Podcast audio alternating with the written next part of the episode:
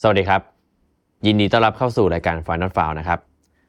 หลายๆ คนนะครับอาจจะสงสัยว่าผมคือใคร ก่อนอื่นนะครับ ขอแนะนำตัวก่อนผมเที่ยวนายศครับ ผมจะทำหน้าที่เป็นผู้ดำเนินรายการในวันนี้ครับ ผ่านกันมาแล้วนะครับกับ 199 คดี ที่รายการ Final f i l นะครับได้นำมาเล่าให้ทุกคนได้ฟังกัน แต่เพื่อเป็นการเฉลิมฉลองการเดินทางมาจนถึง EP ที่ 200 นะครับ ในวันนี้ครับ เราจะไม่ได้มาเล่าคดีใหม่กัน แต่จะสร้างความพิเศษใส่ไข่ ด้วยการสัมภาษณ์เจาะลึกคดีเก่าๆ ตีแผ่ด้านที่ไม่เคยเห็นมาก่อนของรายการ Final f i l ครับ และเส้นทางที่เราจะเดินต่อไป ในอนาคตกับพี่แฮม ทัชพล ริมบรรเจิดกุลโฮสต์รายการ Final f i l ที่เราคุ้นเคยกันนั่นเองครับ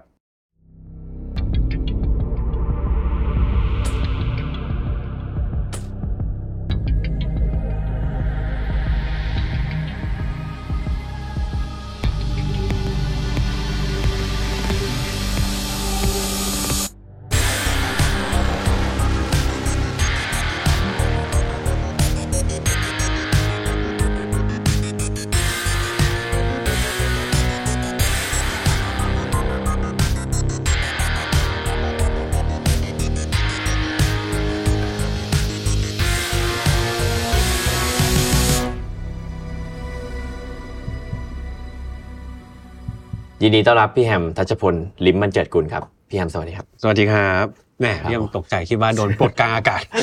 คิดว่าเรามีพิธีกรใหม่ ครับผม เป็นไงบ้างครับ รับบทเป็นพิธีกร ตื่นเต้นครับพี่แฮม ตื่นเต้นไหม ครับ ก็อยากจะฝากแฟนๆ Final f i l เอ็นดูผมด้วยนะครับ ได้ได้ได้ นะก็เราอาจจะเห็น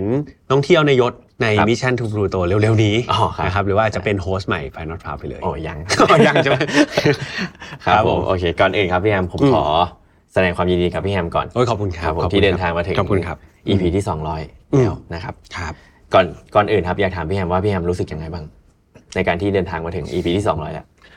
เป็นความรู้สึกที่ที่ไม่รู้แล้วก็ไม่ได้ตั้งตัว อ่า เพราะว่าตอนที่เราทำไฟนอตฟาวอ่ะเราไม่ได้คิดนะว่าเราจะเดินไปถึงตอน 100 200 หรือว่า 300 อะไรเงี้ย ครับ แต่ว่ามันเป็นการที่ทำมาเรื่อยๆ เรารู้สึกว่าตัวเองก็ก็โตขึ้นไปเรื่อยๆ พร้อมกับคนดู อ่า ที่พี่แอมว่าก็ก็มีมากขึ้นเรื่อยๆ ครับ แล้วก็เราจะเริ่มเห็นกลุ่มคนที่ที่เขาอยู่กับเราจริง ๆ เป็นเพื่อนเราแล้วก็รักเราเหมือนกับที่เรารักรายการเนี้ย อ่า จริงๆเนอะมันก็เป็นสิ่งหนึ่งที่พี่รู้สึกว่าเออมันก็ขับเคลื่อนแล้วทำให้ทุกๆ วันในการทำไฟนอตฟาร์มมันเริ่มเป็นรูทีนแล้ว ครับ กลายเป็นเรื่องปกติแล้วสำหรับพี่ อืม แต่ดีใจพ ครั อบ เวลาน้องๆ บอกว่าเฮ้ยพี่แอมจะ 200 ตอนแล้วพี่ก็รู้สึกนึกย้อนกลับไปก็รู้สึกแบบเฮ้ยทึ่งเหมือนกัน ว่าเราทำมาได้นานขนาดนี้ครับ ใช่ผมก็รู้สึกว่าที่จริงแฟนน้องฟ้าผมรู้สึกว่ามีแฟนคลับที่รักพี่แฮมเยอะมาก โอ้พี่พี่ว่ามันมันสำคัญสุดเลย ครับ ตอนเนี้ยคือเราทำรายการแบบเนี้ยไปเรื่อยๆเนอะเราก็บางทีก็รู้สึก เขาเรียกว่าอะไรอิ่มตัวเที่ยวมันเหมือน เราเล่าคดีบางทีแพทเทิร์นมันจะไม่ได้หนีกันมากเนอะ ครับ แล้วจะเป็นลักษณะมีคนร้ายมีเหยื่อ มี Impact ทางสังคม ครับ แต่ว่าเราเชื่อว่ามันมีหลาย ๆ คนที่เขาฟังเราด้วยหลากหลายจุดประสงค์เนอะ อืม บางคนก็เอาไปใช้เป็นเอ่อบทเรียนใน ครับ ชีวิตใช่ไหมครับ เป็นแนวทางป้องกัน หลาย ๆ คนก็ฟังเพราะว่ารู้สึกฟังเสียงแล้วผ่อนคลาย ครับ นะเอาไว้นอนใช่ไหมครับ ใช่ หรือว่าบางคนก็ฟังแบบเป็นเพื่อน ครับ แบบเหมือนตอนทำงาน บางคนเป็นพี่ยาม บางคน อืม เป็นแม่บ้านทำงานบ้านอย่างเงี้ยพี่ยามก็รู้สึกว่าหลาย ๆ คนมาคอมเมนต์เรารู้สึกเราเราก็รักเขาแล้วก็ผูกพันกับเขานะเหมือนกับว่าเป็นเพื่อนแล้วเราจำได้อะ อ่า เออพี่ยามว่าเนี่ยเป็นเป็นพลังที่สำคัญที่สุด ครับ ของพี่ยามครับอืม สุดยอดครับ ถือว่าแฟนคลับเป็นกำลังใจสำคัญ มากมาก มาม าก กมากๆครับ ครับ อย่างที่พี่แฮมบอกก็เวลา อืม ผ่านไปไวมาก ครับ เผลอไปแป๊บเดียวก็ 200 EP แล้ว อืม ใช่ไหมครับ ใช่สาม อยก ปี สามปี ครับ ใช่อยากถามพี่แฮมว่าพี่แฮมยังจำคดีแรกที่พี่แฮมนำมาเล่าได้อยู่ไหม จริง ๆจำไม่ได้ ใช่ แต่ว่า แต่ว่าทำการบ้านมา ครับ ทำการบ้านมาเอาจริงๆ EP แรกอ่ะเป็น EP ที่พี่ไม่อยากให้คนไปฟังมากที่สุดเลย ครับ ทุกคนย่อมมีครั้งแรกเที่ยว เอาฟาวใช่ไหม อะไรนะ EP ถ้า EP แรกคือ ชื่อ File Not Found เลย อ๋อ รู้สึก File Not Found เลย เออ อ ของหายได้ ของ คื หาย น ได้คืนใช่ ของหายได้คืน แต่ว่าพี่รู้สึกว่ามันคือครั้งแรกของพี่ในการเป็นพอดแคสเตอร์ ครับ เนาะแบบเข้ามาทำงานให้มิชชั่น แน่นอนว่าทุกคนมันมันก็ตื่นเต้นอะ ครับ เออเช่นเดียวกับพี่ ครับ พี่เลยรู้สึกว่าย้อนกลับไปฟัง EP หนึ่งของตัวเองก็รู้สึกไม่อยากให้ใครไปฟัง อืม ดังนั้นเพื่อนๆไม่ต้องกลับไปฟังก็ได้ ฟังเดี๋ยวฟังพี่แอมเล่าตอนนี้นะครับว่า ครับ เรื่องราวมันเป็นประยะประมาณไหนเนาะ มันเป็นเรื่องของความมหัศจรรย์ของของที่มันหายไปแล้ว ครับ เราเกิดได้คืนกลับมา อืม พี่พี่ไปเอาสคริปต์เก่ามา เล่าให้เที่ยวฟังแล้วก็แฟนๆฟังตอนหนึ่งแล้วกันนะครับ จะได้ ครับ ไม่ต้องกลับไปฟังตอนนั้นเนาะจะได้ไม่ต้องมาแบบเฮ้ยทำไมพี่ทำพูดไม่รู้เรื่องเลยอะไรอย่างเงี้ยมันเป็นเรื่องของผู้ชายคนหนึ่ง ที่ชื่อว่าดารินซิกเป็นคนอังอังกฤษ ครับ แต่ว่าอยู่ที่แคลิฟอร์เนียเขาเลี้ยงนกแก้วตัวหนึ่งชื่อว่านายเจลอ่าแน่นอนว่านกแก้วมันพูดได้ใช่ไหมเออเขาก็มีนายเจลเนี่ยเป็นเพื่อน จนวันหนึ่งเนี่ยนกแก้วตัวนี้มันบิน อืม หลุดออกไป ครับ แล้วก็ไปตกอยู่ที่โรงรถของสามีภรรยาโกเตมาลาอเมริกันคู่หนึ่งอืมคราวนี้ด้วยความที่สามีอ่าภรรยาคู่นี้เขาเป็นโกเตมาลาอเมริกันเขาก็เลยสอนให้นกแก้วตัวนี้จากพูดภาษาอังกฤษกลายเป็นพูดภาษาสเปน อ๋อ แล้วก็เปลี่ยนใหม่จากไนเจลเนี่ยไปเป็นชื่อว่ามอร์แกนแทน อืม อ่า แล้วก็เลี้ยงดูอย่างเงี้ยมา 4 ปี ครับ อยู่กับเจ้าของใหม่ เจ้าของเก่าก็ทำใจแล้วแหละแบบนกหายจริงๆเขาเสียใจนะเขาะนกหายไป 4 ปี ปรากฏว่ามีอยู่วันหนึ่งเจ้ามอร์แกนเนี่ยชื่อใหม่นะ ครั ก็ บ บินหนีไป อ่า บินหนีออกไปจากสามีภรรยา ก็สามีภรรยาก็เตมาลาก็ตามหาจนกระทั่งเจอ ครับ พอเจอเสร็จปุ๊บเนี่ยเขาก็รีบพาไปหาสัตวแพทย์ก่อนเนาะเพื่อดูว่าเฮ้ยนกบินออกไปโดนมีบาดแผลหรือเปล่าไม่สบายหรือเปล่า ครับ ก็เลยพาไปหาหมอ ปรากฏว่าเขาไปเห็นแท็ก อืม อืมมันเป็นเหมือนเหมือนชิปไอดีของสัตว์เลี้ยงอะเนาะที่ต่างประเทศ อ๋อคบ เออเออพอเขาไปตรวจสอบชิปตัวนี้ดู ปรากฏว่าเขารู้ว่านกตัวนี้มีเจ้าของมาก่อน อ๋อคือชิประบุตัวตนของนก เออตัวตนของนกและเอ่อ ครับ เจ้าของ ของเจ้าของด้วย ออริจินอลเจ้าของว่าว่าเป็นใครอะไรอย่างเงี้ย ครับ อืมคราวนี้ด้วยความเป็นคนดีแหละ ครับ สามีภรรยาโกเตมาลาอเมริกันคู่นี้ก็เลยตามหาเจ้าของ อืม แล้วก็สุดท้ายก็เอาไปคืนนายดารนซิกคนนี้ อืม อ่า ครับ พอเดนซิกได้ไอ้เจ้ามอร์แกนกลับมาเนี่ยก็คือไนเจลเก่าของเขานะ อ่า ปรากฏว่าเขารู้สึกว่ามันไม่ใช่อ่ะ อืมไม่ ความ ผูกพันแล้ว ไม่ผูกพันเพราะว่าหนึ่งนกพูดภาษาสเปน อ๋อ สองชอบเห่าเห่าเห่ามันหมา ครับ ก็เลยแบบเอ๊ะรู้สึกแปลก ครั ๆ บ อะไรอย่างเงี้ยเออเขาก็รู้สึกว่าเอ๊ะมันมันไม่ได้เหมือนเดิมสักเท่าไหร่ มีอยู่วันหนึ่งหนังหนังเอ่อเขาก็ลงไปลงหนังสือพิมพ์อะนะว่าแบบเนี้ยเรื่องราวของเขาเกี่ยวกับการพบเจอนกที่หายไปสี่ปีจนแบบมีหลานสาวของคู่สามีภรรยาโกเตมาลาเนี่ยมาอ่าน ครับ ว่าแบบเฮ้ยอ้าวเรื่องราวของนกของเอ่อปู่ย่าของเรานี่นาอะไรประมาณนี้ อืม ปรากฏว่าเขาก็เลยติดต่อไปหาเจ้าของเดิมก็คือดาเลนซิกเนี่ย ครับ ไปเล่าให้ฟังว่าเออจำได้ไหมว่านกอ่ะที่เคยบินหลุดออกมา ปู่ย่าฉันช่วยเลี้ยงนะ แต่ว่าตอนเนี้ยคุณปู่อ่ะเสียไปแล้ว อืม เออแล้วคุณย่าก็แบบคิดถึงนกตัวนี้มากเลยอะไรเงี้ยสุดท้ายดาเลนซิกก็เลยตัดสินใจเอานกตัวเนี้ยครับ ไปคืน กลับมาคืนให้กับคุณย่าไปอยู่เป็นเพื่อนคุณย่าไป อ่า เนาะก็เป็นของหายได้คืนที่ ของหายได้ หายกันไปหายกันมา แล้วก็พี่ยามก็รู้สึกว่าเออเป็นเรื่องราวที่อบอุ่นนะ อบอุ่นผม ก็เลยเอามาเล่า ครับ แต่เชื่อว่าเอพิโซดหนึ่งอาจจะเล่าไม่ได้แบบ นี้ อาจจะเล่าแล้วงง แล้ว ๆ ผ ค ม นฟังแบบง ผม ง ผมผมลองกลับไปฟังอีพีแรกของพี่แฮมแล้ว ๆเป็นไงครับ ผมชอบนะ จริงเหรอ ใช่ผมชอบผมชอบว่าเพราะมันเป็นเป็นเรื่องที่แบบทัดใจคนนิดหนึ่งแบบ อืม มันเป็น อืม ของหายได้คืนแบบบางอย่างที่แบบเราไม่คิดว่ามันจะได้คืนแล้ว อืม แต่มันกลับคืนมาแบบบังเอิญ อืผมมมี อืม เรื่องหนึ่งที่พี่แฮมเล่าว่า มีคนทำกระเป๋าตังค์หาย อืมๆๆๆ แล้วที่เพื่อนเขาไปตกปลา ต แล้ ก ว ปลาตกปลา ดันตกได้กระเป๋าตังค์เขา ใช่ใช่ใช่ อันนี้เป็นเรื่องแบบเออ มาสัจจัน ม เนาะ หัศจรรย์ ว่าทำไมต้องบังเอิญตกได้กระเป๋าตังค์นี้ ใช่ แล้วเปิดมามันมีบัตรไง มี เขา บัต ก็เลย รแต่ รู้ ว่าเงินไม่อยู่แล้ว เงินไม่อยู่ไม่เป็นไรตอน ได้ บัตร ได้กระเป๋าคืน ใช่ ซึ่งตอนแรก ๆ พี่ก็จะเล่าเนี่ยแหละเรื่อง ครับแปลก ๆ ไม่ได้มาสายคดีฆาตกรรมเลยเนอะ ครับ จน 20 กว่าตอน ยี่สิบถึ ถึ ง งจะเริ่มพลิกมาเป็นฆาตกรรม โอ้ อืมครับ จาก 199 คดีที่ผ่านมาครับ อืม อันนี้แบบสวิตช์มาเลยนะครับ อืมอืม อยากถามพี่แฮมว่าพี่แฮมมีคดีไหนที่แบบพี่แฮมยังแบบติดตาตึงอยู่ในใจอยู่บ้างครับ อืมจริง ๆ มีคดีที่ที่อยู่ในใจพี่เยอะมากเลยเนาะเพราะว่าพอยิ่งเรามาเล่าคดีฆาตกรรมอ่ะมันเป็นเรื่องของชีวิตคน อืม แล้วหลาย ๆ ครั้งเนี่ยเราไปหาข้อมูลเราจะอิน อืม กับความผูกพันกับความสูญเสียโดยเฉพาะในมุมของเหยื่อ ครับ มาก ๆ เลย ยกตัวอย่างเช่นคดีที่ 69 พี่ก็จำได้นะ ครับ Butterfly in the Rain คดีนั้นเป็นคดีที่โหดมากคดีหนึ่งแล้วก็เป็นคดีที่มันเป็นการแก้แค้นโดยสุดท้ายเหยื่อไปลงกับเด็กก็คือลูกของคนที่เขาอยากจะแก้แค้นอะไรอย่างนี้ซึ่งพี่ยามไม่เล่ารายละเอียดเขาลองไปฟังดูได้สำหรับใครที่จิตใจเข้มแข็งเนาะต้องยามว่าคดีนี้โหดมากๆ แล้วก็เป็นอีกคดีหนึ่งที่แบบมันฝังอยู่ในใจ ครับ หรือเรื่องเกี่ยวกับการทารุณกรรมเด็ก เพราะว่าเด็กอ่ะจะเป็น เป็น วัยที่ไม่มีทางสู้อะเขาสู้เราไม่ได้อยู่แล้วเขาคเป็รั น บ เด็กอะเนาะเออหลายๆครั้งคนที่กระทำต่อน้องกลับกลายเป็นพ่อแม่ อืม ซึ่งมันเจ็บปวดอะ ครับ เจ็บปวดมากๆ พ่อแม่ควรจะเป็นเซฟโซนให้กับเด็กพอเป็นคดีที่เด็กถูกทารุณกรรม มันก็จะฝังอยู่ในใจ ครับ อืมแต่ว่าถ้าเอาคดีที่ตราตรึงในช่วงปีที่ผ่านมาแล้วกัน อืม พี่แอมคิดว่าน่าจะตราตรึงใจใครหลาย ๆ คนเหมือนกันที่ฟังฝ่ายน็อตฟาวก็คือคดีเอ่อเรื่องของเอ่อชโยตีสิงห์ อืม เป็นผู้หญิงชาวอินเดียคนหนึ่ง ครับ เล่าให้ฟังเคยเคยฟังยังคดีนี้ ไม่แน่ใจอาจจะ ไม่ ไม่ แน่ แน่ ใจ ใจ แต่ว่าผมน่าจะนั่งอยู่หลังกล้องตอนนั้น โอเค อาจจะหลับอยู่หลังกล้องอย่าอย่าบอกว่านั่งอยู่หลังกล้องบอก ครับ ว่าหลับอยู่หลังกล้อง คือ ชิโยตีซิงเนี่ยเป็นผู้หญิงอินเดียอายุ 23 ปีนะพี่แอมเล่าให้ฟังคร่าวๆก็คือ เธอเนี่ยเป็นอยู่ในครอบครัวที่ไม่ได้มีฐานะดีมาก ครั เนาะ บ แล้วก็มีแบบลูก 3 คนครอบครัวนั้น คุณพ่อเนี่ยเป็นพนักงานทำความสะอาดใช่ไหมครับ แล้วก็เข้างานสองกะเลยนะ เพื่อหาเงินมาเลี้ยงดูลูกๆทุกคน ส่วนคุณแม่ก็รับจ้างชั่วคราว ใครจ้างไปทำนู่นทำนี่ก็ไปทำหมดเนาะแต่ว่าตัวชิโยตีต้องบอกว่าเธอเป็นเด็กที่มีความตั้งใจสูงมาก แล้วก็มีความฝันสูงมาก อืม เขาฝันอยากเป็นหมอ ครับ อืมแล้วก็พ่อแม่ก็เห็นว่าลูกก็ประพฤติปฏิบัติดีก็เต็มที่เลย เขาก็เป็นพ่อแม่ที่แบบดีมากๆ แบบไม่ว่าจะยังไงก็จะหาเงินมาสนับสนุนให้ได้ ครับ จนกระทั่งชิโยตีก็ไม่ได้ทำให้แบบพ่อแม่ผิดหวัง ไม่เคยมีปัญหาการเรียนก็ประสบความสำเร็จตลอดจนกระทั่งเป็นนักศึกษาแพทย์ได้เนาะก็ใกล้ละใกล้ที่จะเป็นความฝันในการที่จะเป็นคุณหมอให้ได้แล้ว อืม เนาะคราวนี้ตอนที่เรียนเนี่ยต้องบอกว่าโชโยตีเนี่ยไม่ได้เรียนอย่างเดียวเรียนหมอหนักนะ อ่า เที่ยวถูกไหมน้องสาวพี่แฮมเรียนหมอจะรู้ว่า หนักมาก ชีวิตเขาไม่เหมือนเราเลย ใช่ เนอะแต่ว่าชโยตีเนี่ยเขาต้องบอกว่าเขายังทำงานแบบพาร์ทไทม์ไปด้วย โอ้ อืมสุดยอดนะ สุด เป็ ย น อดมาก ติวเตอร์เป็นอะไรอย่างนี้ไปด้วย เรียกว่าช่วยเหลือเจือจุนครอบครัวแล้วก็ตัวเองตลอด ครับ อ่าเป็นคนที่น่านับถือมาก เสร็จแล้วเวลาผ่านไปเนี่ยเขาก็เขาเป็นนักศึกษาก็เริ่มเป็นวัยรุ่น ก็ ครับ มีแฟน อ่า ใช่ไหมครับ ครับ แฟนชื่อว่าอวินทราประทับปันดี อืม เนาะซึ่งแฟนนี้ก็แฟนดี อืม แฟนแบบโปรไฟล์ดีเลยเป็นสายเดียวพี่แฮม อ๋อ ซอฟต์แวร์โปรแกรมเมอร์ อ๋อ แล้วก็มีหน้าที่การงานที่ดีอยู่ในกรุงนิวเดลี ครับ เนอะสองคนนี้ก็คบหาดูใจกัน แล้วก็ตั้งใจว่าเดี๋ยวเรียนจบก็จะแต่งงานกัน ครับ ก็ดูแล้วมีอนาคตที่ดีมาก ๆ ปรากฏว่าในปี 2012 วันที่ 16 ธันวาคม ครับ สองคนนี้เขาก็เหมือนออกไปเดทกันแหละตามภาษาวัยรุ่นเนอะก็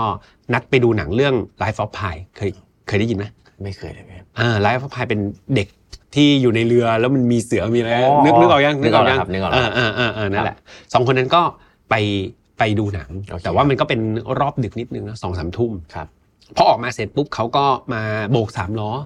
อ่าปรากฏว่าสามล้อก็ขับไปแล้วก็ไปส่งที่ป้ายรถเมล์แห่งหนึ่ง ครับ อ่าซึ่งเดี๋ยวเขาก็จะนั่งรถเมย์กลับเป็นเรื่องปกติ แต่ปรากฏว่าวันนั้นเนี่ยสามทุ่มครึ่งละก็ไม่มีรถเมย์มันเปลี่ยวมากเลย ครับ อพี่ฮัมก็ไม่รู้ว่าทำไมที่อินเดียในยุคนั้นมันมันถึงเปลี่ยวนะสามทุ่มครึ่ง ครับ ก็ปรากฏว่ามันมีรถเมย์คันหนึ่งเป็นมินิบัสนึกถึงรถเอกชน ชัตเตอร์บัตแบบ ชัตเตอร์บัสใช่ใช่เล็กๆคันหนึ่งเราขับมาอ่ะสองคนนี้ก็เห็นป้ายละเห็นป้ายมันจะมีป้ายบอกว่าเป็นโรงไหนก็เฮ้ยเออผ่านบ้านน่าจะไปได้ ก็ขึ้นรถไป ปรากฏว่าพอขึ้นไปเสร็จเนี่ยบนรถมีแค่หกคนเอง อืม อืมก็มีคนขับคนหนึ่ง ครับ กระเป๋าคนหนึ่ง กระเป๋า อีกสี่คนก็เป็นผู้โดยสารความแปลกคือทั้งทั้งหกคนเลยนะไม่ใช่แค่สี่คน ทั้งหกคนเนี่ยอยู่ในอาการที่แบบเมาแปลกไหม แปลก เขาไปเมา โอ้แปลกมาก เมากันแอร์เลยเออห รว ก ม ค ทั้ง น รวมทั้งคนขับด้วย คนขับด้วย คนขับก็ค่อนข้างที่จะเมาแบบ ครับ ดูดูกลิ่นเหล้ามันหึงเลยอะไรเงี้ยอืมพอสองคนนั้นก็ขึ้นไปเนี่ยคือหลวมตัวขึ้นมาแล้วไง ครับ ปรากฏว่าเขาก็เริ่มสังเกตแล้วว่าเฮ้ยมันมีอะไรที่ผิดผิดปกติเนอะ ครับ แล้วก็เริ่มมีการแบบแซวกันแบบว่า อืม เอ้ยมาทำอะไรจ้าดึก ๆ อะไรประมาณเนี้ยก็พูดจาไม่ดี ครับ สองคนนี้ก็รู้สึกว่าแบบเฮ้ยไม่ไม่ปลอดภัย ก็ขอลงปรากฏว่าไอ้ประตูรถบัสมันล็อกได้ถูกไหมเที่ยว ครับ งั้นเขาก็เลยล็อก ครับ สองคนนี้ก็เอ้ยออกไม่ออก อ่า ปรากฏว่าพอพยายามที่จะเปิดประตูเปิดไม่ออกเนี่ยเอาวินทราคนที่เป็นผู้ชายเนี่ยโดคนรับ โดนก่อนเลยโดนฟาด โดนเอาท่อนเหล็ก ฟาดแล้วก็แบบคงฟาดแรงอ่ะเขาก็แบบล้มเหมือนสลบลงไปเลย ส่วนคนที่โชคร้ายก็คือชโยตีเนอะคนนี้เป็ คน รับ ผู้หญิง ก็โดนเนี่ยเหล่าทรชนพวกเนี้ยลากไปละล่วงละเมิด ครับ แล้วไปทำร้ายร่างกายประมาณชั่วโมงหนึ่งอะเทียวอยู่บนรถคือรถก็ขับไปเรื่อยๆ แล้วก็การกระทำแบบเหมือนไม่ใช่คนเพียบบอกโอ้โหมันยิ่งกว่าสัตว์อีกอะเออก็กระทำกับผู้หญิงคนเดียวคนเนี้ยตลอดหนึ่งชั่วโมง จนตอนสุดท้ายก็เหมือนพอใจแล้ว ก็ไปจอดไม่กึ่งกึ่งๆแบบจอดชะลอรถ แล้วก็โยนสองคนเนี้ยลงข้างทางเลยนะอืม ยังยังไม่พอ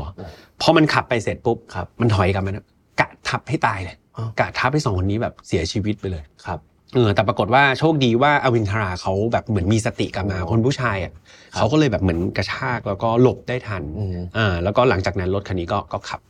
ขับหนีไป ครับ ความน่าสะเทือนใจมันยังไม่จบ แค่นั้นที่พี่รู้สึกว่ามันมันตาตึงใจคือมันรู้สึกเศร้า ครับ พออันแต่แต่นี้พี่ไม่ได้โทษสภาพแวดล้อมเนาะเราก็ต้อง ครับ มันจินตนาการว่าเป็นเราคือสองคนเนี้ยอยู่ในสภาพที่แบบซกเลือดอะ อืม เออเที่ยวแล้วมันห้าทุ่มตอนนั้นห้าทุ่มกว่า ครับ ก็ไปขอความช่วยเหลือ มันไม่มีใครกล้าช่วย โอ้ ห้าทุ่มกว่าตัวเปียกโซกเลือดดูสะบักสะบอม แล้วก็เดินในที่เปลี่ยว อืม ๆคือใครเห็นก็กลัวนะ ครับ เออจนแบบ มันดึกมากๆเลยตอนนั้นแบบห้าทุ่มกว่าแล้ว ถึงจะมีคนตัดสินใจกล้าที่จะช่วยโทรแจ้งตำรวจ แล้วก็เอาทั้งสองคนไปส่งโรงพยาบาล ตัวผู้ชายรอด ผู้ช เอย อ รอด แต่ว่าน้องผู้หญิงก็คือชโยตีเนี่ย เอาจริงๆเขาเขาถูกส่งไปรักษาที่สิงคโปร์นะครับ แต่ว่าไม่ไม่ไหวก็คือมัน อ๋อ สะบักสะบอมมาก คือเขาก็โดนทำร้ายร่างกายด้วย หนักคือรายละเอียดพี่ทำไม่ลงในคลิปนี้ อ๋อ แต่ว่า โอเค ในในตอนที่เล่าอะคือแบบน่ากลัวมาก อ่า แล้วก็ตอนเล่าพี่ทำก็รู้สึกแบบเสียงสั่นเลยนะรู้สึก ครับ สงทั้งสงสารแล้วก็สะเทือนใจ ก็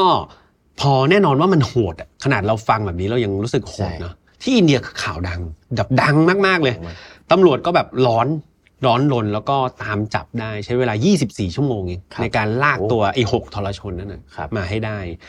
คนแรกที่จับได้คือนายรามสิงห์อายุ 30 ปีเป็นคนขับ อืม อืมพอได้คนขับเสร็จปุ๊บก็ลากไอ้ห้าตัวที่เหลือเนี่ยออกมาได้เนอะมีคนหนึ่งเป็นน้องชายชื่อมูเกส ครับ ไอ้ตัวเนี้ยเดี๋ยวเป็นละครตัวละครหลักเดี๋ยวเล่าให้ฟัง อืม ว่าทำไมเนาะมูเกสซิงเนี่ยเป็นเป็นหนึ่งในผู้อ่าร่วม ครับ ร่วมก่อเหตุ รู้สึกจะเป็นกระเป๋ากระเป๋ารถเมย์ อ๋อโอเค แสดงเป็นกระเป๋ารถเมย์แล้วก็คนที่เหลือพี่ยังไม่ลงชื่อแล้วกัน จะมีอีกคนหนึ่งที่ที่น่าเจ็บใจคือชื่อมูฮัมหมัดเอฟลอฟ เอฟรอด เอฟลอฟมูฮัมหมัดเอฟลอฟเนี่ยเป็นเยาวชนหนึ่งอายุ 17 ปี อืม เออคือคนขับ 30 ใช่ไหมแต่อีกอีกคนเนี่ยไอ้มูฮัมหมัดเนี่ยสิปี ยังเป็นเด็กอยู่เลยเนาะ ครับ จากผลการตรวจสอบเนี่ยทั้ง DNA ที่พบในตัวเหยื่อหรือว่าอะไรก็ตามเนี่ยสุดท้ายก็มัน solid evidence มาก มันหลักฐานมันมัด อืม แน่นได้ว่า 6 คนนี้แหละ ครับ แบบเป็นคนก่อเหตุ ประชาชนก็ลุกคืออ ม ประหารยังไงต้องประหารในหกคนนี้ให้ได้ ครับ แต่ปรากฏว่าเยาวชน อืม อืมพอเยาวชนปุ๊บห้าคนก็ถูกพิพากษาเป็นแบบผู้ใหญ่ ครับ ส่วนในมูฮัมหมัดเนี่ยถูกแยกออกมา ถูก ถูกแยกออกมา ปรากฏว่าพอพอเข้าไปอยู่คือคุกอะพอยลาเขาเขาจะมีการฝากขังก่อน แล้วค่อยเอาไปดำเนินคดีในชั้นศาล อืม ปรากฏว่าพอเข้าไปอยู่ในคุกแบบฝากขังได้ไม่นานเนี่ยนายรามคนที่เป็นคนขับเนี่ย อืม เสียชีวิตปริศนา อ่า อยู่ในคุก ซึ่งอันเนี้ยก็เราไม่รู้นะว่าเกิดอะไรขึ้นกับเขา แต่ ครับ ว่าก็เสียชีวิตไป อืม เท่ากับว่าผู้ใหญ่เหลือสี่ ครับ แล้วก็ไอเด็กเยาวชนเหลือหนึ่ง ครับ เนาะคราวนี้ระหว่างนั้นก็จะมีการแบบเหมือนออกข่าวมีการไปทำสารคดีอะไรกันมากมาย ระหว่างที่ยังไม่มีการตัดสินคดี ครับ จำมูเกสได้ปะคนที่เป็นน้องชายในรามที่พี่บอกว่ามัน ที่เป็นกระเป๋า แสบมากเออคนเนี้ยมันมีสารสารคดีหนึ่งชื่อ Story View ครับ เป็นสำนักข่าว BBC ไปสัมภาษณ์ ปรากฏว่าบทสัมภาษณ์มันน่าเกลียดมากๆ ต้องใช้คำนี้ ครับ เขาเบรมเหยื่ออ อ อืมเขาโทษเหยื่อประมาณว่า ผู้หญิงดีๆที่ไหนจะออกมาดึกๆประมาณเนี้ย อืม เออ นี่คือบทสัมภาษณ์ของเขานะ ซึ่งแบบโหคนฟังก็แบบโห แย่มาก ไม่สำนึกเลย ใช่ นอกจากไม่สำนึกแล้วยังไปเบรมเหยื่ออีก ครับ ความโกรธแค้นมันทวีคูณมากๆเลย อืม โดยเฉพาะจากไอ้บทสัมภาษณ์ของนายมูเกสคนนี้แหละ สุดท้ายวันที่ 8 มกราคมปี 2020 ศาลอินเดียก็ตัดสินทั้ง 4 คนเนี่ยให้รับโทษประหาร ประหารชี ชี วิ วิ ต ตด้วยการแขวนคอ อืม เนาะซึ่งสุดท้ายก็ก็โดนประหารกันไปตามขั้นตอนนะก็ ครับ เวลาผ่านไป อีกหนึ่งคน เด็ก มูฮัมหมัด ยังเหลือเด็กอีกหนึ่งคน อ่ะอายุ 17 ปี ครับ ตามข้อมูลเนี่ยเขาบอกว่ามูฮัมหมัดเอาจริงๆโหดสุดเลย อืม เป็นคนที่ทำร้ายเหยื่อเนี่ยหนักที่สุดทำร้ายชโยตีหนักที่สุด ครับ มีการกลับไปล่วงละเมิดทางเพศเธอถึงสองรอบ อืม เออก็คือแบบวนแล้ววนอีกประมาณนี้แล้วก็แบบเป็นคนที่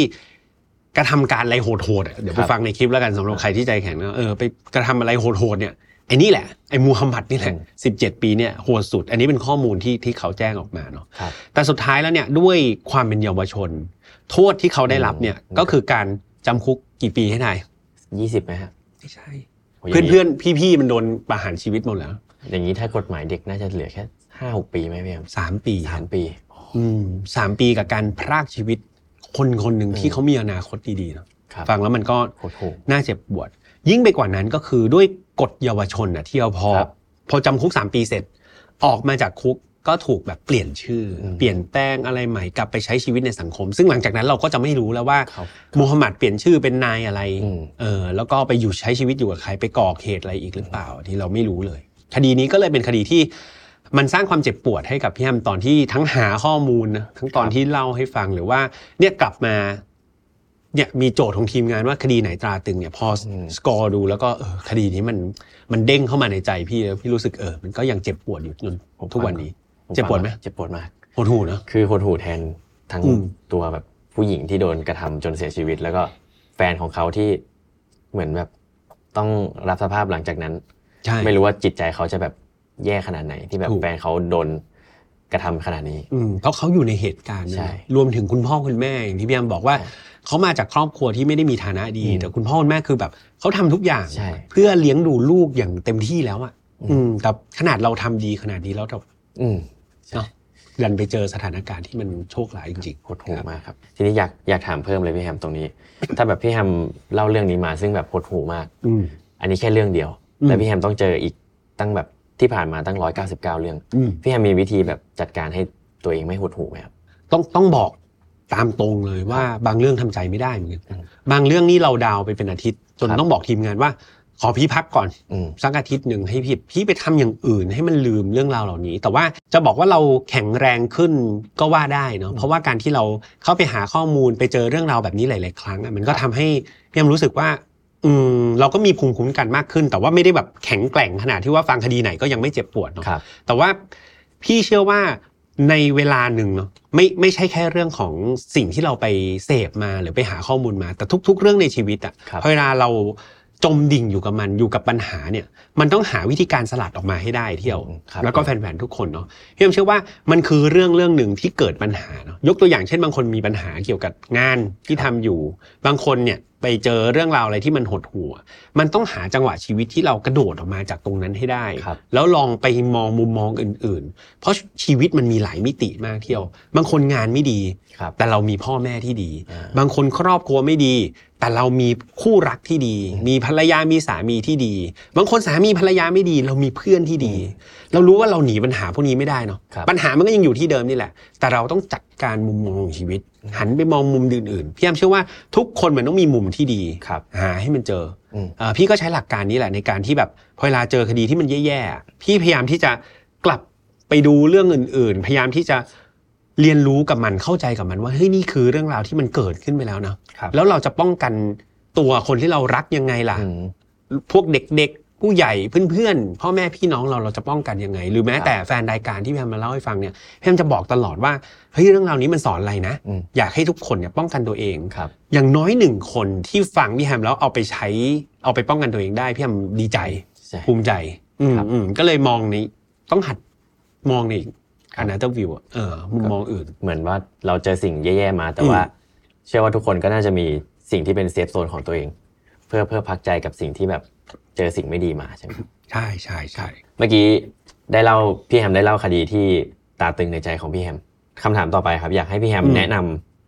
EP ที่แบบพี่แฮมอยากจะแนะนำคนดูให้ไปดูแบบคดีนี้ห้ามพลาด เป็น EP ที่ 175 จะถามว่าเป็นเรื่องราวที่ดีไหมไม่ใช่ ครับ เป็นเรื่องราวที่แย่ แล้วก็เป็นเรื่องราวที่เศร้า ครับ เหมือนกัน แต่พี่แอมรู้สึกว่ามันเป็นอีกหนึ่ง EP ที่ตอนที่ทำข้อมูลพี่แอมรู้สึกเซอร์ไพรส์มาก แล้วก็รู้สึกว่ามันมีข้อคิดอะไรมาก ๆ เลยเกี่ยวกับการสังเกตคนรอบตัว ครับ เรื่องราวนี้เกิดขึ้นที่เซนต์จอห์นในแอริโซนาประเทศสหรัฐอเมริกา เดี๋ยวพี่แอมเล่าย่อ ๆ ให้ฟังเดี๋ยวไปฟังเต็มๆ175 ได้ ได้ครับ ตอนนั้นเนี่ยมันมีการพบศพสองศพในบ้านนะคนแรกเนี่ยชื่อว่าวินเซนต์โรเมโรอายุ 29 ปี เป็นเจ้าของบ้าน ครับ เสียชีวิตอยู่ อีกคนหนึ่งเนี่ยชื่อว่าทิโมธีโรแมนส์อายุ 39 ปี มากกว่าเจ้าของบ้าน 10 ปี เป็นเพื่อนกัน อ๋อเป็นเพื่อน อาศัยอยู่ในบ้านแล้วก็เป็น ครับ เพื่อนกัน ก็เสียชีวิตทั้งคู่ ครับ ปรากฏว่าเขาก็ตำรวจอะพอมีคนแจ้งเหตุเขาก็มาตรวจสอบบ้านเนาะปรากฏว่าเขาเจอว่าจริง ๆ แล้วบ้านนี้ไม่ได้อยู่สองคน อืม จริง ๆ วินเซนต์น่ะคนที่เป็นเจ้าของบ้านเขามีลูกชายด้วย อ๋อ อ่าลูกชายอายุ8ขวบ ลูกชายชื่อว่าคริสเตียน ครับ แต่ว่าโชคดีมาก คือตอนที่เกิดเหตุเนี่ยคริสเตียนเขาบอกว่าเขาออกไปข้างนอกพอดี อืม คือวินเซนต์เนี่ยเป็นพ่อใช่ ครั ปะ่ะ บ ดังนั้นคุณแม่เนี่ยเขาหย่าร้างกัน อ๋อ อ่ามันคือน้องคริสเตียนอยู่กับพ่อเป็นหลัก ครับ ดังนั้นจะมีบ้างที่คุณแม่แวะมาเยี่ยม อืม แล้วก็มาแถวแถวๆบ้านบางทีก็แบบออกไปเดินช้อปปิ้งกันไปกินขนมซื้อไอติม ครับ น้องคริสเตียนเนี่ยเขาบอกว่าบังเอิญวันนั้นเนี่ยเขาเหมือนเออคุณแม่มา อืม ก็เลยแบบเดินออกไปหาคุณแม่ อ๋อ ออกนอกบ้านไปพอดี ครับ นั่นทำให้แบบเขาโชคดีเนาะคราวนี้ตำรวจก็รู้สึกว่า เอ๊ะแล้วใครล่ะที่จะมาเป็นคนปลิดชีวิตก็พยายามสืบ อืม ปรากฏว่าดูแล้วสองคนนี้ไม่ได้มีศัตรูอะ ครับ ไม่ได้มีผู้ต้องสงสัยอะไรเลย ครับ ดังนั้นคนเดียวที่ดูใกล้ชิดกับสองคนนี้มากที่สุดก็คือน้องคริสเตียน ครับ ใช่ไหมเพราะว่า เด็ก เด็กอยู่ในบ้าน อ่า หมายถึงว่าอาศัยอยู่ร่วมกันเนาะอาจจะรู้อะไรมากกว่า แล้วก็วันนั้นน้องเขาบอกว่าเขาอยู่ใกล้ๆนี่แหละ อืม เขาไม่ได้แบบไปไกลมากเขาก็อยู่แถวๆบ้าน ครับ ปรากฏว่าน้องเนี่ยก็บอกว่าเนี่ยมันมีเหมือนรถ ปริศนาคันนึงนะแล้วก็มีคนแบบประหลาดประหลาดๆแต่เขาก็ไม่รู้จักนะมาแถวแถวๆบ้าน แต่ผมก็ไม่แน่ใจ ครับ อะไรประมาณนี้น้องก็ให้การไปลักษณะแบบนี้ตำรวจก็ถามแบบอ้าวแล้วตอนที่เกิดเหตุได้ยินเสียงปืนหรือเปล่าคริสเตียนก็บอกไม่ได้ยินไม่ได้ยินเลยตำรวจก็เริ่มเอ๊ะแบบเอ๊ะคือปกติเสียงปืนมันดังมากถูกไหมเที่ยว แต่ว่าทำไมแบบเกิดเหตุอยู่แถวๆบ้านน้องคริสเตียนไม่ได้ยิน อ่ะ อืมอืมก็ตำรวจก็เริ่มรู้สึกแปลก ครับ ๆแต่ใจหนึ่งอ่ะแปดขวบ อืม ปสาม อ่า ถูกไหมปสามเพียงว่าเต็มที่ปสองปสามแถวๆเนี้ยแปดขวบเฮ้ยน้องอาจจะจำผิด อาจจะคิดว่าเป็นเสียงพลุหรือว่าเสียงดังก็ไม่ได้ตั้งใจเนาะ ครับ รวมถึงน้องเนี่ยเขาก็ตอนที่ตำรวจไปเจอเจอศพคุณพ่อแล้วก็ตามน้องกลับมาเนี่ยน้องร้องไห้หนักมาก อืม น้องแบบเหมือนนั่งอยู่กับคุณพ่อแล้วก็ร้องไห้หนักมาก ก็เลยคิดว่าน่าจะสะเทือนใจ ครับ น้องน่าจะเสียใจนะเสียคุณพ่อไป คราวนี้ตำรวจก็พยายามสืบคดีต่อ ปรากฏว่ามันก็ยังไม่ได้แบบเขามูลอะไรหรือว่าไอ้รถปริศนากับคนนั้นนะตำรวจก็หาไม่เจอตามที่น้องบอก ก็เลยเชิญน้องแบบมาช่วย อืม ให้ข้อมูลเพิ่มในฐานะพยานแหละ ครับ อืมก็พูดไปปรากฏว่าในระหว่างที่ตำรวจเนี่ยเขากำลังอธิบายถึงทฤษฎีหนึ่งเกี่ยวกับเขม่าวดินปืน อืม น้องคริสเตียนก็ถามขึ้นมาว่า เออผมเนี่ยเป็นคนที่เข้าไปอยู่ในเหตุการณ์เนาะ เป็นคนพบศพคุณพ่อ ครับ ผมมีสิทธิ์ที่จะมีเขม่าวดินปืนติดตัวหรือเปล่าครับ อ่า อ่า ประมาณนี้ ครับ ตำรวจก็เริ่มเอ๊ะ เออเริ่ แบมบเอ๊ะ เออ ทำไมน้องถาม ใช่ ใช่ไหมทำไมน้องถาม แต่ตำรวจก็ยังคิดอยู่ว่าแบบเฮ้ยน้องน่าจะแพนิค อืม เอ่อรู้สึกแบบแพนิคอยู่ รู้สึกอะไร อ่า วิตกกังวล ครับ ประมาณนี้ ครับ ก็มีการพูดคุยต่อ มีจิตนักจิตวิทยาเด็กด้วย มีตำรวจด้วย พูดคุยไปพูดคุยมา ปรากฏว่าอยู่ๆน้องคริสเตียนเขาพูดว่า ผมคิดว่าผมยิงพ่อเองนะอืมตำรวจก็ช็อกแบบ เอ้า ลูกชาย ลูกชาย แปดขวบ ใช้ปืนยิงพ่อ ไม่พอยิงเพื่อนพ่อด้วย า ดูแล้วเป็นอะไรที่ค่อนข้างเชื่อยากเพราะว่า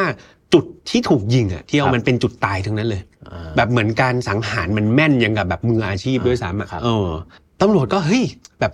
น้องสับสนหรือเปล่า อืม น้องแบบกลัวน้องแพนิคน้องสร้างเรื่องขึ้นมาเองหรือเปล่า ครับ แต่สุดท้ายเนี่ยคริสเตียนก็ยอมรับออกมาจริง อืม ๆ ว่าเขานี่แหละคือคนที่สังหารคุณพ่อเนาะ อืม ตำรวจก็เลยถามแรงจูงใจว่าแบบเอ๊ะทำไมเหรอทำไมถึงต้องไปสังหารคุณพ่อนะ ครับ น้องบอกว่าเนี่ยเอ่อวันที่เกิดเหตุเนี่ยน้องเขาลืมการบ้าน อืม เอ่อลืมเอาการบ้านกลับมาจากโรงเรียน แล้วคุณพ่อตบหน้าเขา อ๋อ เออเขาก็เลยโกรธแล้วก็เหมือนตัดสินใจสังหารพ่อ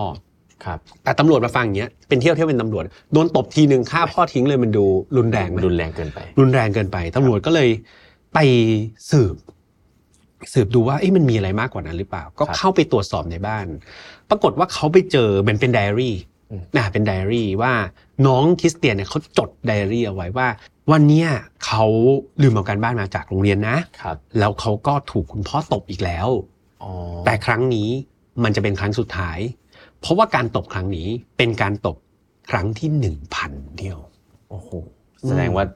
พ่อเขาก็ใช้ความรุนแรงกับลูกมาตลอด ถูกต้องพี่เลยรู้สึกว่าเฮ้ยพอมันเฉลยมาในมุมเนี้ย อืม เด็กอ่ะก็คือเด็กอ่ะเที่ยว ครับ เขาไม่มีทางที่เขาเรียกว่าอะไรนะ โดนตบทีหนึ่งแล้วโอ้โหเอาปืนมาไล่ยิงพ่อหนึ่งพันครั้ง หนึ่งพัน เรามาเฉลี่ยว่าเราโดนตบวันละครั้งสามปี สามปี โดยประมาณโดนตบตบตบตบอย่างเงี้ยสามปี ครับ แน่นอนว่าเขาต้องอยู่กับความเจ็บปวด ใช่ นะแล้วก็ต้องอดทนแล้วสุดท้ายมันถูกระบายออกมา ด้วยวิธีการที่ผิดแหละ เราจะบอกว่าโอ้โหเป็นการไปยิงคนเรื่องถูก ใช่ เป็นแก้แค้นก็ไม่ใช่ ครับ แต่ว่าเรื่องราวนี้มันกลายเป็นเรื่องที่พี่อยากให้ทุกคนได้ฟังอะเนาะ ครับ วันนี้เราอาจจะยังไม่ใช่เป็นพ่อเป็นแม่ อืม หรือมุมมองนี้ไม่ต้องใช้กับลูกก็ได้เนาะ ครับ แต่หนึ่งเลยคือเรื่องการใช้ความรุนแรงความรุนแรงเนี่ยมันไม่ใช่เรื่องถูกอยู่แล้ว ครับ เราไปละเมิดสิทธิใครไม่ได้เลยเนาะ ถูกต้องครับ โดยเฉพาะเด็กๆ พ่อแม่หลายคนเนี่ยอาจจะรู้สึกว่าเฮ้ยเด็กเล่นกันแบบโอ้ย อืม ตบหัวเพื่อนอย่างเงี้ย อ่า โอ้ยเล่นกัน ใช่ แต่ต้องอย่าลืมว่านั่นคือสิทธิในร่างกายของทุกคนเนาะ ครับ เออมันไม่มีการที่บอกว่าเล่นกันแล้วฉันอ่าถ้าต่อยกันสู้กันเล่นเป็นต่อสู้เป็นผู้ชายอย่างเงี้ย อืม พี่แอมโอเคนะเข้า ครับ ใจได้ แต่ว่าถ้าอีกฝั่งฝั่งหนึ่งเขาไม่ได้คอนเซนส์เขาไม่ได้ยินยอม อืม มันคือการละเมิดสิทธิ ครับ ไม่ว่าเขาจะเป็นเด็กหรือเปล่าหรือเป็นผู้ใหญ่ก็ตามเนอะ อืม เด็กก็มีความรู้สึกเหมือนกัน ใช่ เนาะดังนั้นหนึ่งคือเรื่องของความรุนแรงที่พี่บอกอยากให้ทุกคนฟังคือ ความรุนแรงไม่เคยสร้างประโยชน์ให้กับใครเลย คนเป็นคุณพ่อคุณแม่ต้องกลับมาคิดว่า การทำให้ลูกเชื่อฟังเนี่ย บางทีการตีเขามันไม่ได้ทำให้เขาเชื่อมันทำให้เขากลัว ใช่ ถูกไหม ถูก แต่ว่าการทำให้เขาเชื่อคือเขาต้องเข้าใจก่อนว่าสิ่งที่เรากำลังจะบอกคืออะไร ครับ ดังนั้นคุณพ่อคุณแม่บางคนเข้มงวด อาจจะมีตีมีลงโทษ มันก็เป็นสไตล์ของแต่ละคน คุณพ่อพี่ยามก็ดุมาก ก็มีตีมีอะไร แต่ว่าเราต้องในการตีนั้นเราต้องสอนให้เข้าใจแล้วก็เอาจริง ๆ ถ้าเลี่ยงได้ก็เลี่ยง ครับ เนาะ ใช่ เออถ้าเลี่ยงได้ก็เลี่ยงเพราะว่ามันก็มันก็เป็นสิ่งที่แบบไปสร้างความเจ็บปวดให้ ครับ ให้กับเขาเหมือนกัน ถ้าเลี่ยงได้นะอันนี้ก็แล้วแต่พี่ยามก็ respect ตามสไตล์ของแต่ละครอบครัว ครับ เอออย่างแรกคือความรุนแรง อย่างที่สองคือการหัดรู้จักสังเกต อืม คนที่อยู่รอบตัวเรา ครับ ไม่ใช่แค่แฟน อืม ไม่ใช่แค่ลูกเนอะ ครับ คุณพ่อคุณแม่หรือเพื่อนๆก็ตามเนี่ย ลองสังเกตดูพี่แฮมเชื่อว่าคริสเตียนนี่เขาโดนมาพันครั้งแล้วเนี่ย ใช่ ถ้ามีใครสังเกตเห็นเขาบ้าง อืม รู้ถึงความเจ็บปวดเขาบ้าง ช่วยเหลือเขาได้ก่อนหน้าเนี้ย อืม มันจะไม่มีจุดจบ อ่า ที่มันแย่แบบนี้ ครับ เที่ยว อืม ใช่ เพียงก็เลยรู้สึกว่านี่คือหนึ่งในคดีที่อยากให้ทุกคนฟัง แล้วพอมันเฉลยออกมา เราจะเข้าใจทั้งในมุมมองของผู้กระทำความผิด ครับ และในมุมมองของเหยื่ออย่างชัดเจน ครับ ถือว่าเป็นเรื่องที่เรียกว่าไงดีสถาบันครอบครัวเนาะ อืม สำคัญมากๆ คือถ้าพ่อแม่ใช้ความรุนแรงในการสอนลูก สิ่งที่ลูกตอบสนองกลับมา ผมคิดว่า อาจจะเป็นสิ่งที่พ่อแม่ไม่อยากได้สักเท่าไหร่ ครับ เกือบจะ 200 EP ที่ผ่านมาของพี่แฮมอะครับ มีไม่ใช่ทุกคดีที่จะได้รับการขี้คายแล้ว อืม ครับผม อืม อยากให้พี่แฮมเล่าคดีแบบ ที่ยังแบบปิดตัวไม่ได้อะไรเงี้ยครับ คดีที่เป็นโคเคสใช่ไหม ใช่ ปิด ครับ ตัวไม่ลง ที่ยังแบบปิดตัวไม่ลง ทั้งคดีทั้งหมดที่เล่ามาเนี่ยแน่นอนว่าบางคดีมันเป็นคดีปริศนาเนาะ ครับ หรือบนโลกใบเนี้ยมันจะมีคดีที่เป็นโคเคสเป็นคดีปริศนาอีกเยอะ ครับ เพียบมากมายพี่แอมคงไม่ได้มาเอามาเล่าซ้ำแต่พี่แอมแชร์ในมุมมองของตัวเองละกัน เพราะว่าเอาจริงๆคดีปิดไม่ได้เนี่ยมันเป็นหนึ่งในข้อถกเถียงในคอมเมนต์ของช่องที่เป็นสไตล์การเล่าทูคาม ครับ ทุกช่องพี่แอมนี้ไม่ใช่แค่ช่องพี่แฮม ครับ เพื่อนเพื่อนพี่พี่ๆน้องๆของพี่ทำที่ทำทรูคามเนี่ยจะ อืม เจอประเด็นนี้บ่อยมากว่า คดียังเล่าไม่จบเอามาเล่าทำไม อ่า อ่าอะไรประมาณนี้ ครับ แต่พี่แอมอยากจะแชร์ในมุมมองของคนที่ที่เป็นนักเล่าแล้วกัน หรือคนที่คลุกคลีอยู่ในวงการนี้พี่แอมบอกว่าหนึ่งเนี่ยคดีเนี่ยการที่เราได้รู้จุดจบหรือคำพิพากษาของมันเนี่ยมันเป็นมันเป็นสิ่งที่ทุกคนต้องการเนาะ ครับ คนผิดเราก็อยากจับอ่ามารับโทษ รับโทษ ตามที่ ตาม เขากระทำความผิดไป แต่ว่าเราต้องกลับมาดูถึงจุดประสงค์ในการที่เราทำรายการพวกนี้ด้วยเหมือนกันเที่ยว อืม คือกฎแห่งกรรม ครับ เป็นหนึ่งในจุดประสงค์ที่เราอยากให้เห็นเหมือนกันเนาะว่าใครทำความผิด ก็ต้องได้รับโทษ ก็ต้องได้รับโทษ ครับ แต่นี่อีกหนึ่งจุดประสงค์เลยคือ เรื่องราวที่มันเกิดขึ้น เราจะเห็นว่าหลายๆโคเคสที่เกิดขึ้นเนี่ยมันไม่ได้มีแพทเทิร์นเหมือนกับคดีปกติ อืม บางคดีเป็นลักษณะของคนหาย ครับ บางคดีเป็นการลักพาตัว อ่า บางคดีเป็นฆาตกรที่มีวิธีการในการหลอกล่อเหยื่อที่มัน ถ้าเรารู้ว่าเราจะป้องกันตัวเองได้ ครับ เออพี่แอมเลยรู้สึกว่า อยากให้ทุกคนเปิดใจแล้วก็ไม่ปิดกั้นไปที่ end result หรือว่าผลลัพธ์สุดท้าย ครับ ของมันอย่างเดียว แต่อยากให้เราดูเนื้อเรื่องของมันด้วยเนาะ ครับ มันคล้ายๆ เอาจริง ๆ มันคล้ายๆ ภาพยนตร์เหมือนกันเนอะ ครับ หนังหลายๆเรื่อง โดยเฉพาะหนังแบบของโนแลนอย่างเงี้ยบางทีเขาจะปิดให้เราไปคิดต่อ ครับ เนาะแต่ว่าทรูคามเนี่ยมันก็คล้ายๆกัน อืม แต่ว่ามันคือเรื่องจริงเที่ยว ครับ ที่ทุก ๆ เรื่องเนี่ยบางทีมันไม่ได้ถูกโซฟมันไม่ได้แบบไขกระจ่าง หรืออ ม บางคดีเนี่ยจับคนมาได้แล้ว ครับ ก็ยังมีข้อสงสัยว่าใช่หรือเปล่า อ่า เออดังนั้นเราต้องเข้าใจในบริบทของมันว่าแต่ละทุกเรื่องราวเนี่ย ผลลัพธ์สุดท้ายมันไม่ใช่ทุกอย่าง อืม ของเรื่องราวเนี้ยแต่ว่าตลอดเส้นเรื่องของเราเนี่ยเราได้อะไรจากมันบ้าง อืมดังนั้นเพียมเชื่อแล้วก็เข้าใจทุกคนนะว่าแบบไม่มีใครชอบหรอกคดีที่มันปิดไม่ลงเนาะ ครับ แต่บางคนเขาก็เออชอบนะเอาไปนั่งคิดต่อไปถกเถียงต่อ แต่พี่ยามอยากให้มองในหลากหลายมุมมองครับ แล้วก็เปิดใจกว้างๆว่าเฮ้ยการที่เรามาฟังเรื่องราวแบบนี้เนี่ย เรามีอะไรให้ศึกษาเรียนรู้ในหลายภาคส่วนมากเลย ครับ ไม่ใช่แค่ end result สุดท้ายของมัน อืม ครับ ก็คืออ ม พี่แฮมแบบอยากอธิบายว่าแบบ ไม่อยากให้มองที่จุดจบเป็นทุกอย่าง อืม แต่ว่าระหว่างทางเขามันเกิดอะไรขึ้นบ้าง แล้วก็อยากให้ทุกคนแบบเอาไปเป็น บทเรียน บทเรียน ใช่ครับ ครับ ใช่ครับ ดีมากเลยครับพี่แฮม อืม ครับผม ช่วงแรกจบไปแล้วครับพี่แฮมอาจจะช่วงแรกอาจจะเป็นช่วงที่มาเจาะลึกในการเล่าคดีของพี่แฮมนะครับ โอเค มาถึงช่วงที่ 2 ของรายการนะครับ วันนี้นะครับหลังหลังจากที่เราสำรวจคดีที่น่าสนใจไปแล้วนะครับ ต่อมาเราจะมาเจาะลึกตัวพี่แฮมกับรายการฟันฟาวกันบ้าง ครับที่ทุกคน ได้ครับ ไม่เคยเห็นมาก่อน โอเคครับ เริ่มต้นคำถามแรกครับพี่แฮม ครับ อะไรครับคือจุดเริ่มต้นที่ทำให้พี่แฮมอยากจะนำคดีมาเล่าในรายการฟันฟาวครับ จนทำให้เป็นรายการฟันฟาวแบบทุกวันนี้ อืมต้องบอกว่ามันคือความบังเอิญ ครับ เออเดิมทีอย่างที่บอกแล้วที่พี่เล่าตอนแรกไปเนี่ย มันจะเป็นเรื่องแปลกใช่ปะ ครับ เออดังนั้นพี่ก็จะสรรหาเรื่องแปลกๆเนี่ยมาเล่าให้ฟัง อืม แล้วก็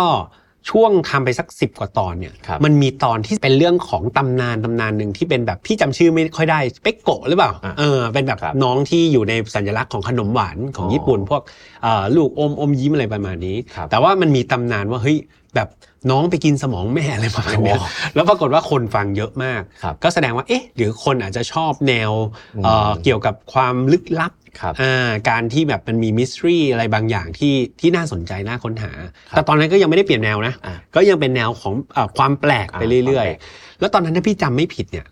จะเป็นพี่แท็บนี่แหละ ครับ พี่แท็บเหมือนฝากมาบอกใครสักคนหนึ่งมาบอก อืม พี่ยามอีกทีหนึ่งฝากทีมงานบอกพี่ยามว่าเฮ้ยจริงๆเขาอยากให้เล่าเป็นคดีฆาตกรรม อ๋อ เออเหมือนกันแต่ว่าตอนนั้นพี่ยังยังไม่ได้เปลี่ยนแนว เพ ครั ราะ บ ว่าเอ่อยังรู้สึกว่าตัวเองยังไม่ได้เชี่ยวชาญในการหาข้อมูลแนวนั้นแล้วกัน อืม ก็เลยยังไม่ได้เล่า จนกระทั่งตอนที่ 24 ครับ Fox Boy เป็นเรื่องราวของเด็กเกาหลีกลุ่มหนึ่ง ครับ ที่หายตัวไปอย่าง อ่า ปริศนาก่อนที่จะพบว่าน้องถูกฆาตกรรมพี่เอ็มก็เลยแบบลอง อ๋อ ลองของ ครับ ลองเอามาเล่า อ่า ปรากฏว่าเฮ้ยผลตอบรับค่อนข้างดี แล้วก็มีคนที่สนใจในแนว True Crime อืม หรือว่าคดีอาชญากรรมที่เกิดขึ้นจริงเยอะมากๆเออหลังจากนั้นพี่เอ็มก็รู้สึกว่ากลับมาคุยกับทีมงานว่าเอ๊ะหรือเราจะลองค่อยๆเปลี่ยน อืม ค่อยๆ ปรับอ่า ครับ มาเป็นแนวนี้ให้มากขึ้น โดยคดีของพี่แฮมเนี่ยช่วงแรก ๆ ก็จะเป็นคดีหาฟังยาก ครับ ๆ เพราะอยากคงความแปลกไว้ อ่า สังเกตว่าพี่จะไม่เล่าคดีแมสเลย ครับ พี่ก็จะคงความคดีแปลกไว้แบบโหไปเสาะหาข้อมูลแบบยากมาก ยาก เออมาเล่าให้ฟัง ครับ แล้วมันก็ค่อยๆเบรนค่อยๆโกแบบ อืม เติบโตมาเป็นตัวพี่แฮมเนาะในอนาคตกลายเป็นว่าเราลงลึกไปในทูคามมากขึ้นเรื่อย อื ๆ ม แล้วก็จากคดีที่มันฟังหาฟังยากๆอย่างเดียวเราก็เริ่มที่จะกลายเป็นคดีที่หาฟังได้ง่ายขึ้น แต่ว่ามีความน่าสนใจที่หลากหลาย จนสุดท้ายเนี่ยก็กลายมาเป็นไฟนอตฟาวที่ อืม ไม่ได้เน้นคดีหายากอย่างเดียวแล้ว แต่ ครับ ก็ยังเป็นคดีที่พยายามไม่ให้ซ้ำกับใครเนาะ อืม แต่ว่าก็เป็นคดีที่น่าสนใจเป็นหลัก แล้วก็เน้นไปที่ทรูคามไปเลย ก็ต้องขอบคุณบอสด้วย ขอบคุณบอส ที่ที่ช่วยทัก ที่ ตวงมา ที่ ครับ ครับผม โอเค ทีนี้ถามเพิ่มเลยครับพี่แฮม ครับ แต่ละคดีที่พี่แฮมอย่างอย่างที่พี่แฮมบอกมาว่า อืม ช่วงแรกๆพี่แฮมจะหาคดีที่ไม่แมสมาก แต่พอมาเรื่อยๆพี่แฮมก็เริ่มจะหาคดีที่มันหาฟังได้ง่ายขึ้น แต่ว่าก็ยังมีความน่าสนใจ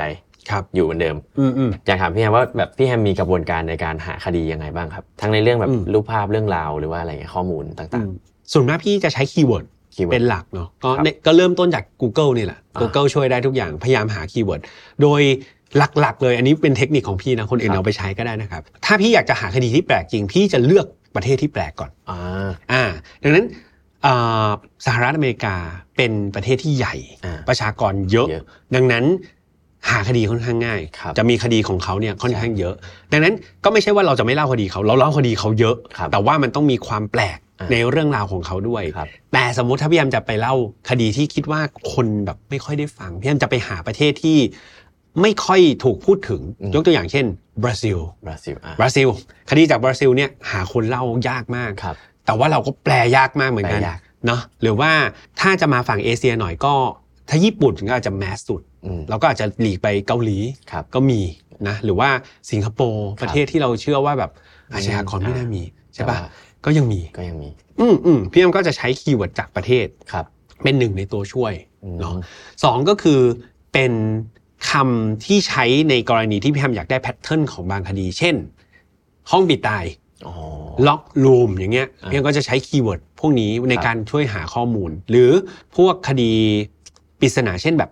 หักมุม อืม ภาษาอังกฤษก็ใช้คำว่า twist ทวิส อ่าประมาณนี้ก็คือใช้คีย์เวิร์ดแหละในการช่วยหา แล้วพอเราไปเจอข่าวข่าวหนึ่งว่า เฮ้ย สมมติอ่า BBC ครับ ลงข่าวข่าวนี้ เราก็จะเริ่มเอาชื่อของคนที่เป็นตัวละครในแต่ละเรื่องราวเนี่ยไปหาข้อมูลต่ออ อ แล้วก็เอาข้อมูลทั้งหมดเนี่ยมาย่อยรวมกันเรียบเรียงเป็นภาษาไทย แล้วก็มาเล่าให้ทุกคนฟัง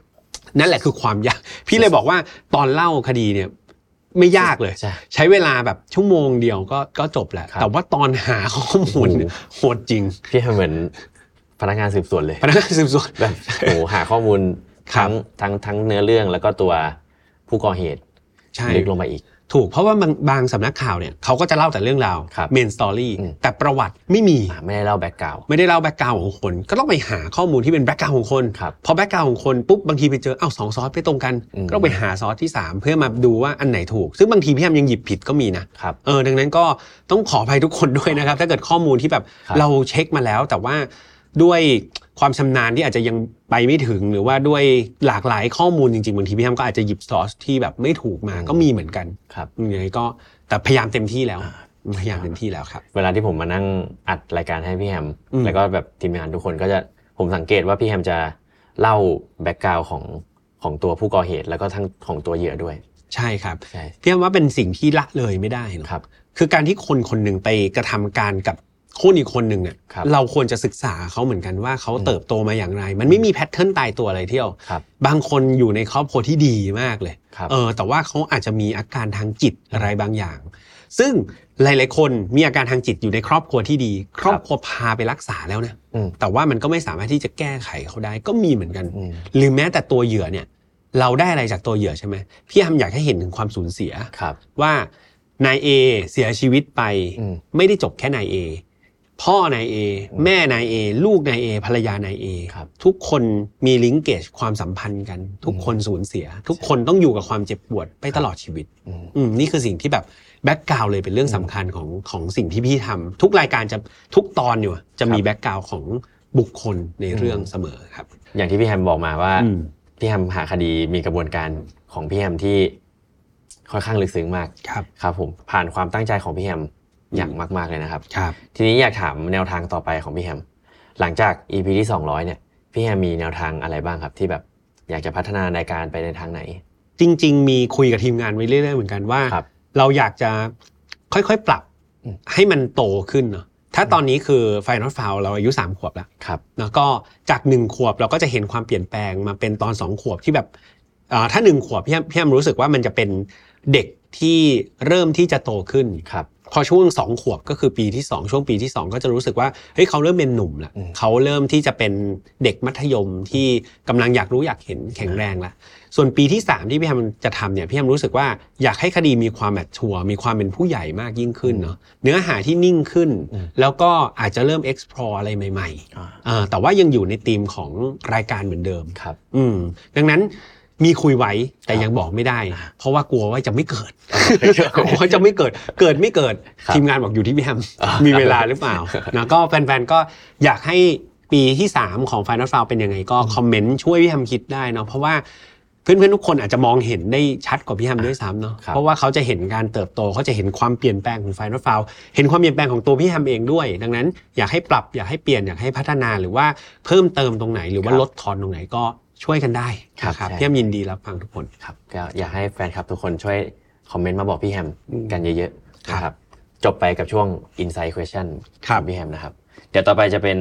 คำถามจากทางบ้าน อืม ที่ทีมงานได้รวบรวมมาให้พี่แฮมนะครับคำถามเนี่ยครับน้องๆทีมงานเนี่ยรวบรวมมาทั้งมิชชั่นทูพูโตแล้วก็ในกลุ่ม Final Farm Family ซึ่งมีสมาชิกอยู่ในนั้นเยอะมาก ครับ ผมก็เป็นหนึ่งในนั้นนะพี่แฮมอยากถามพี่แฮมครับว่า แต่ละเอพิโซดครับต้องใช้เวลาเท่าไหร่ในการเตรียมตัว เรียบเรียงบทความจัดฉาก แสงเสียง แล้วเอาเวลาไหนในแต่ละวันของในหนึ่งอาทิตย์ อืม ในการเตรียมความพร้อม เคยเกิดเหตุการณ์ไฟดับหรือเปล่า อ่าไฟดับต้องต้องบอกว่าแยกส่วนกัน ครับ ถ้าในส่วนของเนื้อหาการหาเนื้อหาเนี่ยพี่แฮมรับผิดชอบ อ่าใช่ไหม เนาะแล้วก็เอ่อการดำเนินรายการพี่แฮมรับผิดชอบ ครับ แต่เรื่องของการหารูปประกอบ อืม หาวิดีโอประกอบ การจัดฉากแสงสีเสียง อันนี้เป็นทีมงาน นะครับ ทีมงานเนี่ยแบบน้องเที่ยวเองนะ ครั คะ บ แล้วก็มีหลังกล้องอีหกลายคนเลยครับ หลายคนเลยหลายชีวิตเลยที่แบบนั่งฟังบ้างนั่งหลับบ้าง หลายชีวิตเลยช่วยเซตกล้อง ครับ ช่วยแบบเซตไฟเซตอะไร อืม ดังนั้นพี่แอมจะสบายมากในเรื่อ ค ง รับ ของการเลคคอร์ด อืม ก็คือหลักๆงานหลักของพี่แอมจะเป็นการเตรียมสคริปต์ซึ่ง ครับ อย่างที่เที่ยวให้พี่เล่ากระบวนการไปเนาะ อ่า ถามว่าใช้เวลาเยอะไหมแล้วแต่คดี อืม แล้วแต่ซอสที่ไปเจอ ครับ บางซอสเนี่ยต้องบอกว่าเดชะบุญ อืม คือซอสเดียวครบ อ่า หมายความว่าเขามีทั้งแบ็กกราวด์ อืม มีทั้งเรื่องราว มีทั้งบทสรุปให้ ครับ ดังนั้นค่อนข้างที่จะ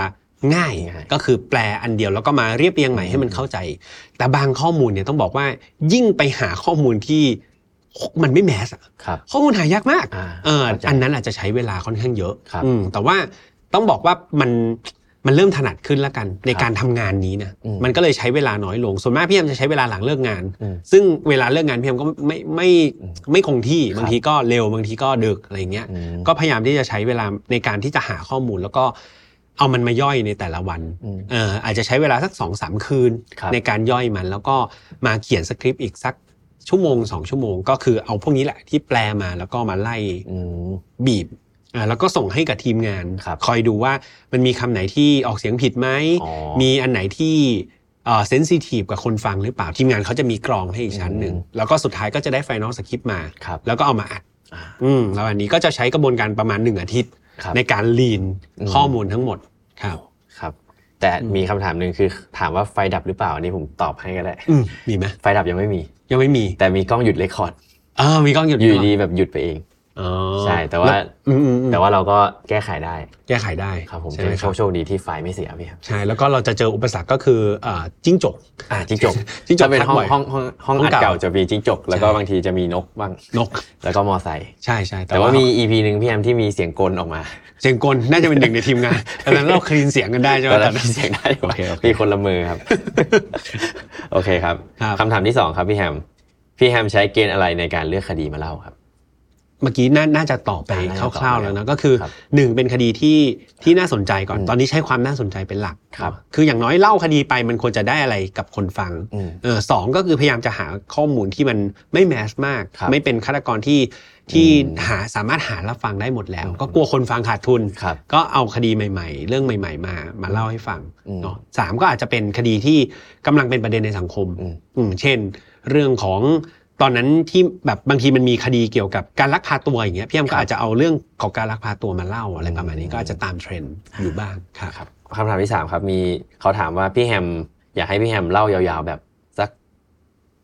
สักชั่วโมงครึ่งได้ไหม ครับ จักชั่วโมงครึ่งต่อหนึ่งคดี สักชั่วโมงครึ่ง เสียงน่าจะหมด น่า คือน้องบอกว่าด้วยความโชคดีมันมีความโชคร้ายปะปนอยู่ในกล่องเสียงพี่แอม ครับ คือพี่แอมเป็นคนที่เป็นภูมิแพ้ อ๋อ ค่อนข้างหนัก ครับ เหมือนกัน แล้วก็ใช้เสียงได้ไม่นาน อืม หมายความว่าถ้าเกิดใครเคยไปเรียนหนังสือกับพี่แอมแล้วกัน ครับ ส่วนมากพอเวลาสอนพี่แอมเทรนน่ะจะใช้เวลาประมาณสามชั่วโมง อืม จะเห็นได้ว่าแบบชั่วโมงหลังๆเนี่ยเสียงพี่แฮมจะเริ่มแบบแหบ อ่า แหบมากเลย ครับ ดังนั้นแต่ละคดีเนี่ยพี่แฮมเลยจะคุยกับทีมงานว่าประมาณ 1 ชั่วโมง อืม ถ้ามันเกิน 1 ชั่วโมงจริงๆ เราจะตัดเป็น 2 ตอนนะเราเคยเจอเหมือนกัน เพราะว่าเสียงมันหมดจริง ครับ แล้วก็สิ่งที่สำคัญมันคือคุณภาพแหละ อืม เราอยากให้ทุกอย่างที่เราทำออกไปมันมีคุณภาพนะครับ คนที่ฟังเสียงเราไม่ใช่ฟังเสียงพี่แฮมแหบแหบอย่างนี้เขาก็อาจจะรู้สึกไม่ประทับใจ ครับ อืม อืม ก็เลยแบบเอออยากให้เป็นการคงคุณภาพมากกว่า ส่วนใครที่อยากจะฟังแบบยาวๆเนี่ย อ่า เรามีลองเพลย์ ใช่ ใช่ไหมเรามีลองเพลย์ รามีลองเพลย์ครับใช่ ไปฟังลองเพลย์ได้ก็เป็นฟังเพี่ยมแบบยาวๆได้เลย อืม ครับ ใช่ อืม ของของไฟนอลฟาวมีลองเพย์ เยอะมาก มิชชั่นทู o ูมูนก็มีเหมือนกัน มีเหมือนกัน ใช่ใช่ ไปตามได้ทั้งสอง ไป ช่อตางมท่านคุณลวิทย์ อ่าให้กำลังใจ เรา บอสด้วย ครับผม โอเคครับ ครับ ข้อที่สี่ครับ นอกจากจะเอาคดีฆาตกรรมมาเล่าแล้วในอนาคตพี่แฮมอยากจะเอาเรื่องอื่นๆ ที่ไม่เกี่ยวกับคดีมาเล่าบ้างไหมครับ อ่าเป็นคำถามที่ดีแล้วก็ ครับ มันน่าจะอยู่ในคำถามที่ว่าพี่ทำอยากจะ อืม มองเห็นไฟนอตฟาวเป็นยังไง ครับ หลังจาก ในในอนาค อ่า ต ในอนาคตใช่ไหม ครับ มีวางแผนไว้เหมือนกันว่า อยากจะเอาบางเรื่องราวที่ดี และ ครับ อยากนำมาเล่าเนี่ย อ่า เอามาเล่าสลับอยู่ในไฟนอตฟาวแต่ว่าจะเล่าในรูปแบบไหนนั้นรอติดตามรอติดตามนะถ้าพี่ทำแบ่งเวลาได้ ครับ จะมี โอเคตอนนี้ยังบอกไม่ ได้ ยังบอกไม่ได้ ยังแบ่งเวลาตัวเองไม่ได้ ครับ ครับ โอเค ม ครับผม ข้อที่ห้าครับ มีคดีไหนบ้างครับ ที่พี่แฮมนำมาเล่าแล้วรู้สึกว่ามันใกล้ตัวพี่แฮม ใกล้ตัวเลยเหรอ ครับ อาจจะเป็นแบบเหตุการณ์ที่แบบรู้สึกว่าเหตุการณ์นี้อาจจะเกิดใกล้ ๆ ตัวพี่แฮมได้อะไรเงี้ย อืมจริงๆต้องบอกว่าแทบทุกคดี อืม มันมีโอกาสเกิด ใช่ ขึ้นกับเราได้หมดเลยเนาะเพราะมันเป็นเรื่องของคน อืมใช่ ที่ ใช่ กระทำการกับคน ครับ ดังนั้นพี่ยมคิดไม่ออกนะเอา อืม พูดตรงๆว่าคิดไม่ออกว่ามีคดีไหนที่ใกล้ตัว แต่ว่าเอาเป็นว่าทุกคดีที่เราไปศึกษาข้อมูลแบบลึกๆอะ ครับ ยิ่งคดีไหนที่เราหดหัวเรารู้สึกว่า อืม มันใกล้ตัวจริงๆเนาะอย่างเรื่องของการที่แบบถูกทำร้ายโดยไม่เลือกเป้าหมายอย่างเงี้ย อืม หรือแม้แต่เลือกเป้าหมายก็ตามเนี่ย ครับ เราไม่รู้เลยว่าเราจะเป็นเป้าหมายหรือเปล่า ใช่ เนาะหรือแม้แต่เรื่องราวของการถูกบูลลี่อย่างเงี้ย อืม การบูลลี่มันเกิดขึ้นได้ไม่ใช่แค่เด็กอะ ครับ เที่ยวในที่ทำงาน อืม ที่ไหนมันก็เกิดขึ้นได้ ดังนั้นเรารู้สึกว่าเราใกล้ตัวหมดเลย อืม กับทุกเรื่อง แล้วก็เพราะความใกล้ตัวนี่แหละ มันทำให้เรารู้จักที่จะเรียนรู้และป้องกันตัวเอง ครับ ครับ จริงครับ เพราะว่าส่วนมากก็คดีที่พี่แฮมเล่าหลายคดีก็เกิดจากคนในครอบครัว ใช่ ซึ่ ใช่ งใกล้ตัวมาก ใกล้ตัวใกล้ตัวค ครั รับ บ ข้อต่อไปครับพี่แฮม เห็นพี่แฮมออกรายการทุกอาทิตย์พี่แฮมทำงานประจำแบบนี้ มีความรู้สึกเบิร์นเอาท์บ้างไหมครับ มีครับ แล้วก็ค่อนข้าง บ่อยด้วย บ่อย โดยเฉพาะที่ตอนช่วงช่วงงานประจำหนัก อืม ๆเนาะแต่ว่านั่นแหละพยายามปรับเปลี่ยนมุมมองว่าการทำงานไฟนอตฟาวเนี่ย ให้มองว่ามันไม่ใช่งาน อืม สักเท่าไหร่พี่เลยมองว่ามันเป็นฮ็อบบี้หรืองานอดิเรกแทน อ่า นะเออก็คือ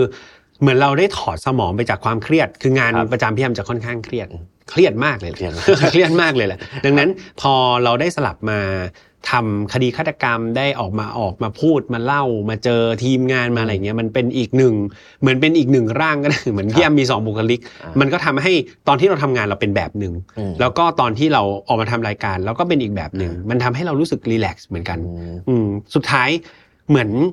พอเราอยู่แบบเนี้ยไปจนชินเนี่ยที่เอามันทำให้เราปรับตัวได้ แล้วเราเรียนรู้ที่จะอยู่กับมัน แล้วมันกลายเป็นความสมดุลอย่างน่าแปลกประหลาดเหมือนกัน อ๋อ เออกลายเป็นว่าตอนเนี้ยถ้าให้เลิกทำไฟนอตฟาวพี่กลับรู้สึกว่าพี่อาจจะเครียดกว่าเดิมนะ า ใช่ ไหม อ่ามั มันกลายเป็นว่าเราจะทุ่มเท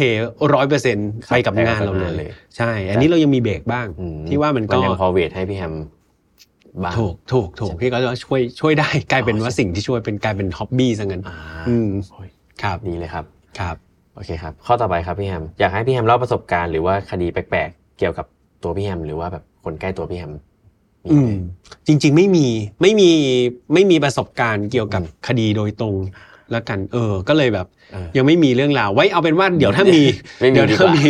ไม่มีดีกว่า ไม่มีดีกว่า แต่ถ้ามีเรื่องแปลกๆ หรือมีประสบการณ์อะไรที่ที่แปลกๆเนี่ยเดี๋ยวเอามาเล่าให้ฟัง อื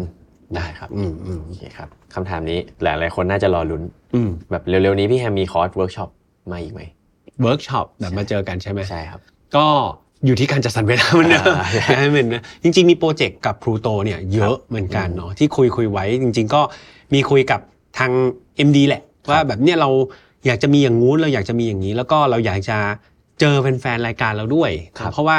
เราไม่ได้เจอกันมาตั้งแต่ตอนร้อยตอนใช่ป่ะ ใช่ แล้วเนี่ยตอนสองร้อยตอนเราก็รู้สึกว่ายังมีแฟนหลายคนเลยนะ ที่เขาอยู่กับเราตั้งแต่ EP หนึ่งอะ ครับ จนมาถึงตอนนี้เรารู้สึกว่า เอ้ย เราอยากกลับไปเจอเขา อืม เรา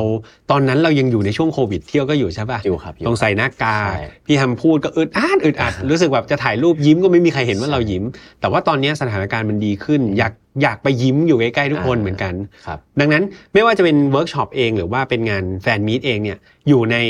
อยู่ในแผนที่เราอยากจะทำแต่ว่าก็หลาย ๆ ปัจจัยที่เอามันมีทั้งเรื่องของเวลา ครับ วามพร้อมของทีมงานโปรเจกต์อะไรหลายๆอย่าง ครับ ยังไงก็ถ้าอยากให้เกิด ครับ คอมเมนต์เยอะๆนะทีคมรับ งานเขาจะได้แบบเฮ้ยไม่จัดงานนี้มาจัดแฟนนอตฟาดีกว่าอ่า แต่ตอน EP ที่หนึ่งร้อยต้องขอบคุณแฟนๆมากๆ มากันเยอะมาก มากันเยอะมากขนาดตอนนั้นโควิด ใช่คนนั้น พี่แฮมมันตกใจเลยว่าเฮ้ย ใช่ ไม่กลัวโควิด กันเหรอ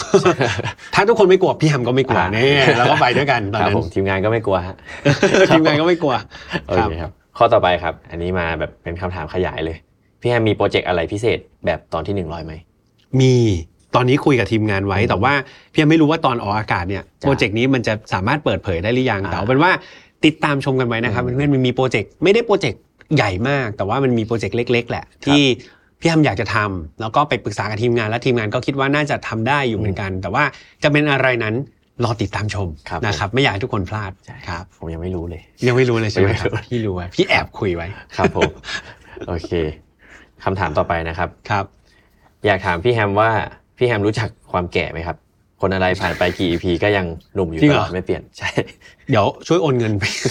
ไปให้คนนี้หนะ ครับ เออจริง อืม ความแก่ ความแก่ พี่ว่า รู้จักสิครับ ร่างกายเนี่ย ตอนนี้พี่แอมอายุ 40 แล้ว ครับ เที่ยวนะ อืม เที่ยวอายุเท่าไหร่ครั โอ้โหยี่สิบห้า บ 25 เราต่างกันถึง 15 ปี ห้าปี ภายนอกเนี่ย ก็เรื่องหนึ่งเนาะมันก็มีความแก่ชราโรยลาไป แต่พี่ว่าความอยู่ข้างในเนี่ย อ่า เยอะ ครับ เปลี่ยนค่อนข้างเยอะ อืม พออายุเยอะขึ้นเนี่ยรู้สึกว่าร่างกายอ่อนแอง่ายขึ้น ครับ รู้สึกต้องการการนอนเยอะมากขึ้นกว่าเดิมเมื่อก่อนเราสามารถไม่นอนก็ได้ อืม นอน 5 ชั่วโมง 6 ชั่วโมงก็ได้ เดี๋ยวนี้พี่แฮมบางทีต้องซัด 8 ชั่วโมง ไม่งั้นแบบมันไม่เฟรชเออหรือว่าแม้แต่การออกกำลังกาย เมื่อก่อนวิ่ง 5 โล 10 โลสบาย เดี๋ยวนี้ขึ้นบันไดยังเหนื่อย อ่าๆ ใช่ไหมมัน ครับ ก็เป็นความโรยราของร่างกายแหละ ครับ แต่ว่าในสิ่งที่คนอายุ 40 อยากจะบอกไว้ นะครับ เพื่อนๆสำหรับสำหรับหลายคนที่แม่เชื่อว่าอายุยังไม่ถึงเนี่ยน้องๆหลายๆคนนะครับ อย่าลืมบาลานซ์ชีวิตว่า ไม่ว่าจะเป็นการเรียนเนาะความรักหรือแม้แต่การทำงานก็ตาม มันไม่ใช่ทุกอย่างของชีวิตเนอะ อืม เราต้องหาจุดสมดุลให้ได้ แม้ว่าตอนนี้พี่แฮมยังทำไม่ได้ก็ตาม แต่พยายามจะเตือนตัวเองไว้ทุกครั้งเตือนน้องเที่ยวและทีมงานด้วย ครับ เนาะว่าเฮ้ยสุขภาพมันเป็นสิ่งที่อยู่คู่กับเรา ครับ ไม่ว่าตอนนั้นเรื่องอะไรมันจะดีหรือไม่ดีเนี่ย ร่างกายมันอยู่กับเราจริง อืม ๆแล้ววันหนึ่งถ้าเราเสียเข้าไป เราไม่มีโอกาสที่จะเอากลับมาได้แล้ว ดังนั้นหาสมดุลในชีวิตให้เจอ ครับ ความเครียดเนี่ย มันเป็นภัยร้ายที่อยู่ข้างในแล้วเรามองไม่เห็นนั่น อื น่ะ ม ยิ่งน่ากลัว อืม ใช่ปะ ครับ เราไม่สบายเป็นผดเรายังรักษาได้ ครับ ใช่ปะเป็นไอเรายังกินยาได้ แต่ความเครียดอะไรพวกเนี้ย ครับ มันอยู่ข้างในแล้วมันฝังอยู่ข้างในแล้วมองไม่เห็น พวกเนี้ยต้องบาลานซ์ดี ครับ ๆ work life balance อ่า บอกตัวเอง work life balance บอกตัวเองด้วย ครับผม ครับ ถ้าไม่สบายภายนอกยังมันยังมีส อืม อาการแสดงออกมา อืม แต่ถ้าเครียดอยู่ข้างในนี่ ยาก ได้ ยากที่จะรับมือ ใช่ครับ คำถามต่อไปนะครับ อยากถามพี่แฮมว่า อยากถามพี่แฮมว่าทำไมพี่แฮมน่ารักจัง ดูสดชื่น มีชีวิตชีวา ตลอดเลยจ้า ตลอดเลยจ้า อันนี้ไม่แน่ไม่แน่ใจ ห้าร้อย ไม่แน่ใจว่าเป็นคำถามหน่อยแต่พี่แฮมตอบหน่อย ถือว่ายังถือเป็นคนเงี้ยเรื่องขอบคุณมากมากๆนะครับ ที่ยังเห็นว่าเอ่อเรายังสดใสอยู่ อืม คือต้องบอกว่าเบื้องหน้าความสดใสนั้นมันก็จะมีหลากหลายอารมณ์เนาะอย่างที่พี่บอกไปว่าช่วงที่ทำเนื้อหาเนี่ยมันหดหู่อยู่แล้ว มัน ครับ เศร้าอยู่แล้ว หรือว่าบางทีเนี่ยทีมงานก็จะเห็นว่าบางวันเดินเข้ามาพี่แฮมก็จะดูหน้าเครียดๆซึ่งมันไม่ได้เครียดจากงานฝ่ายน็อตฝ่าวนะมันก็จะเครียดจากงานประจำ อืม ต้องบอกว่าพี่แอมเป็นคนเป็นมนุษย์หนึ่งคนเหมือนกัน ครับ ที่มีความรักลบกดหลง อืม มีอารมณ์โมโห มีอารมณ์เสียใจดีใจเป็นเรื่องปกติ แต่ว่าในหน้าที่แล้วกันเนาะ อืม ในหน้าที่ที่เราเป็นเหมือนตัวแทนคนคนหนึ่งที่จะส่งพลังอะไรบางอย่างไปบอกคนนะเที่ยวพี่แอมเลือกที่จะส่งพลังบวกไปให้เขาดีกว่า อืม การที่เราเอาความทุกข์แผ่ขยายออกไปอะมันก็คือรังสีลบๆอะนะครับ ส่งไปให้คน เรื่องราวที่เราเล่าอะมันแย่อยู่แล้ว อืม ดังนั้นเราพยายามที่จะแบ่งปันมุมมองบวกบวกๆแง่คิดบวกบวกๆหรืคอรับ พลังบวกบวกๆหรือรอยยิ้มของเราที่มันมันทำให้เขารู้สึก fresh ได้อะส่งไปให้ได้มากที่สุด ครับ เพราะเราไม่รู้เลยว่าคนที่เขากำลังฟังเราอยู่เนี่ยตอนนั้นเขาอยู่ในสเตตัสไหนอยู่ในสถานะไหน บางคนดาวอยู่แล้ว ครับ บางคนอาจจะเป็นผู้ป่วยซึมเศร้า มีความเอ่อเขาเรียกว่าอะไร สิ่งที่รับฟังเข้าไปอ่ะมันอาจจะกระทบกระเทือนจิตใจเขาเนาะ ครับ ดังนั้นเราต้องเปลี่ยนบางแง่มุมให้เรารู้สึกว่าเราเป็นเพื่อนเขานะ อืม เราเป็นกำลังใจให้เขานะ เราเป็นพลังบวกให้เขาได้ อืม นั่นอาจจะเป็นที่มาของความสดใสอย่างน้อยๆเนี่ยมันก็มาจากใจพี่แฮมตอน ครับ ที่เราอยู่ในสถานะที่เราจะแบ่งปันให้คนอื่น อืม แต่ผมเป็นขอแบบเป็นตัวแทนทีมงานชื่นชมพี่แฮมเลย เวลาพี่แฮมอัดรายการแบบทีมงานสบายมาก เพราะว่าอะไรครับ กดเลคคอร์ดอย่างเดียวจบเลย ไม่ต้องตัดต่อ ไม่มี ใช่ห คัดไม่มีอะไร เลย พี่แฮมเล่าโฟล์มาก อ๋อขอบคุณครับ ใช่ค ข รับ อบคุณมาก ค ครับ รับ ผม พี่ไม่อยากให้น้องเหนื่อย อ่าครับ ให้น้องนอนหลับสบายสบาย โอเคครับ ข้อต่อไปครับ พี่แฮมดูหน้าเด็กจังเลยอยากขอทราบอายุพี่แฮม อันนี้พี่แฮมน่าจะตอบไปแล้ว สี่สิบปีสี่สิบปีจริงๆ เด็กดูเด็กไหม เด็ก ที่ อยู่ ดูเด็กเหรอ ใช่ อันนี้ต้องขอบคุณคุณพ่อ คุณแม่ ที่ให้ แต่ ที่ให้ยีนมา ครับ เอาจริงๆพี่ก็ไม่ได้แบบไปหาคนหมออะไรอย่างนี้เลยนะ เคยไปหา ครับ หมอผิวหนังเนี่ย ตอนนั้นที่เหมือนแพ้แล้วเป็นแบบพี่ไม่รู้แพ้อะไรแล้วมันสิวแบบเป็นผด เป็นผดขึ้นรู้สึกจะประมาณไม่กี่ครั้งในชีวิต นะครับแต่ส่วนมากนอกนั้นก็คือปล่อยให้มันโรยลาไปตาม ไปตามเขาเรียกว่าอะไรตามสภาพอะ ตามสภาพ เออแต่ว่าก็อาจจะแค่โชคดีอะครับ อืม แล้วก็ก็งงเหมือนกัน เอ้ย ไม่เป็นไรก็ถือว่าเป็นความโชคดีไป โชคดีครับ เป็นความโชคดี ขอบคุณพ่อแม่ พี่แฮมหน้าเด็กกว่าผมอีกนะบางที เฮ้ยไม่ บ้า บ้าเหรอเราต่างกัน 15 ปีกันเลย โอเคครับ ครับ หมดคำถามแล้วครับพี่แฮมวันนี้ ครับ สุดท้ายครับอยากถามพี่แฮมว่า อืม ในวันนี้ครับ EP ที่ 200 พี่แฮมรู้สึกยังไงบ้างครับ อย่างแรกเลยคือรู้สึกขอบคุณ ครับ พี่แอมขอบคุณทุกคน ขอบคุณจริง ๆ นะครับ ขอบคุณแฟนรายการทุกคนไม่ว่าจะเพิ่งมาเจอกันหรือว่าตามกันมาตั้งแต่เอพิโซดแรกเนาะขอบคุณทีมงานทุกคน ขอบคุณพี่แท็บที่ให้โอกาสในวันนั้นด้วย ครับ นะครับ ก็ขอบคุณทุกๆ เรื่องราวแหละ ที่ทำให้มันเกิด 200 ตอนในไฟนอตฟาวนี้ อย่างที่บอกว่าเราผ่านอะไรกันมาเยอะเนาะผ่านดราม่า ครับ ผ่านเรื่องของความรุนแรง อืม ผ่านเรื่องของเขาเรียกว่าอะไรนะ วิธีการในการเล่าเรื่องการใช้คำต่างๆ ผ่านเรื่องราวของการโดน YouTube ตักเตือน อ่า เราผ่านทุกอย่างมาได้เนี่ย ครับ เพราะการซัพพอร์ตจากแฟนรายการทั้งนั้นเลยเนาะถ้าวันนี้แฟนฟาร์มไม่มีคนฟัง มีแบบศูนย์วิว ศูนย์วิว มีแต่พ่อแม่พี่แฮมฟังอย่างเงี้ยผมก็รู้สึกว่าแบบเราก็คงไม่ทำกันต่อ ครับ แต่ว่าตอนนี้เรารู้สึกว่าเราเป็นเหมือนครอบครัวจริงๆอะ อืม พี่แฮมเลยรู้สึกว่าแฟนฟาร์มแฟมิลี่มันคือครอบครัวจริงๆนะ แล้วก็เขาคือพลังใจที่อยู่กับเราจริง อืม ๆ อันเนี้ยจากประสบการณ์ที่พี่แฮมคุยกับเพื่อนๆที่อยู่ในวงการอะทุกช่องเลยนะไม่ใช่แค่ช่องพี่แฮมพี่แฮมรู้สึกว่าเพื่อนๆน่ารักมาก โดยเฉพาะเพื่อนๆที่อยู่ในสายทรูครามเนี่ยบางคนก็เป็นแฟนรายการอื่น อืม ไม่เคยเอามาเทียบกัน ครับ ถ้ารู้สึกว่าเออทุกคนก็เคารพในตัวแต่ละรายการเนาะ ครับ แล้วก็รักในรูปแบบของแต่ละรายการ ซึ่งบอกเลยว่าทุกรายการที่อยู่ในสายเดียวกันอ่ะไม่มีใครเป็นศัตรูกันเลย เอ นะ อ ทุกคนเป็นเพื่อนกัน แล้วก็ ครับ กลายเป็นพี่ๆน้องๆที่แบบน่ารักมาก เกื้อกูลกันสนับสนุนกันมาตลอด เช่นเดียวกันกับแฟนรายการนะพี่ยำเลยรู้สึกว่านี่แหละคือของแบบของมีค่าคือสิ่งมีค่าที่สุดละสำหรับการทำรายการไฟนอตฟาวแล้วไฟนอตฟาวเนี่ยจะอยู่ไม่ได้เลย ครับ ถ้าไม่มีแฟนรายการแล้วก็ทีมงานทุกคน ครับ ขอบคุณมาก ๆ จริงครับอืมขอบคุณค ข รั อบบ คุณครับพี่นอกจากคดีทั้ง 199 คดีที่ผ่านมานะครับ ที่ทำให้รายการ Final f i l e ดำเนินมาถึงปัจจุบันนะครับ ท่านผู้ชมทุกคนที่ติดตามรายการ Final f i l e มาถึงทุกวันนี้เป็นส่วนสำคัญมาก ๆ เลยนะครับ ที่ทำให้รายการของเราดำเนินมาถึง อย่างทุกวันนี้ครับ อยากจะขอขอบคุณทุกคนนะครับ แล้วก็หวังว่าทุกคนนะครับจะติดตามเรารายการ Final f i l e แล้วก็พี่แฮมต่อไปในอนาคตด้วยครับสำหรับ Final f i l e จะออกอากาศทุกวันอังคารนะครับ ทางช่องทาง Mission to Pluto ทุกช่องทางเหมือนเดิมนะครับโอเคไม่ว่าจะเป็นทาง YouTube นะครับ เดี๋ยวครับ สบาย เดี๋ยวเดี๋ยวเดี๋ยวพี่ช่วย โอ้ย เดี๋ยวพี่ช่วย ได้ ขอขอทวงรายการ ขอบคุ คื ณ นนะครับ อาจจะเดี๋ยวพี่แฮมปิด พี่ปิดให้ โอเค นะครับโอเคสำหรับไฟนอตฟาวครับ รออากาศแบบนี้ทุกวันอังคารเหมือนเดิมนะครับ ทางช่องของ Mission to Pluto ไม่ว่าจะเป็น YouTube Spotify SoundCloud Podbean Apple Podcast นะครับ ส่วนใครดูพี่พูดกระตุกตามเลยนะครับ ส่วนใครที่อยากฟังยาวๆเนี่ยก็ไปฟังได้ใน Spotify แล้วก็ Apple Podcast ครับ ใครที่อยากจะพูดคุยกันต่อครับ อยากจะเห็นว่าไฟนอตฟาวของเราเนี่ยในพิโซดต่อๆไปจะเป็นอย่างไรกันบ้าง ก็เข้าไปในครอบครัวของพวกเราได้พี่แอมยังคงต้อนรับ แล้วก็ยินดีต้อนรับทุกคนเสมอครับ ครับ ใน Final f i l e Family เป็นกลุ่มปิดใน Facebook ของเรา ครับ เนาะยังไงถ้าพี่ฮัมไม่ว่างงานเยอะก็ฝากเที่ยวเข้าไปเล่นเล่นๆกับเพื่อนๆด้วย หรือ ได้ครับ เพื่อนๆคนไหนก็ช่วยพี่ฮัมทำมาหากิน ครับผม นะพี่ อยู่ในกลุ่มด้วย ครับ นะครับโอเคสำหรับวันนี้ขอบคุณ ครับ ทุกคนมากๆที่ติดตามพวกเรามากันมาถึง 200 ตอนเนาะ ครับ แล้วก็ฟังมาถึงตรงนี้ ยังไงพี่ฮัมและทีมงานทุกคนขอบคุณทุกคนจากใจจริงนะครับแล้วเจอกันใหม่เอพิโซดหน้าสำหรับวันนี้พี่ฮัมกับน้องเที่ยว ครับ ขอตัวลาไปก่อน ขอบคุณและสวัสดีครับ Mission to Pluto Podcast let's get out of your orbit พบกับเรื่องราวที่คุณอาจจะหาไม่เจอ แต่เราเจอใน f i n a l f i l e Podcast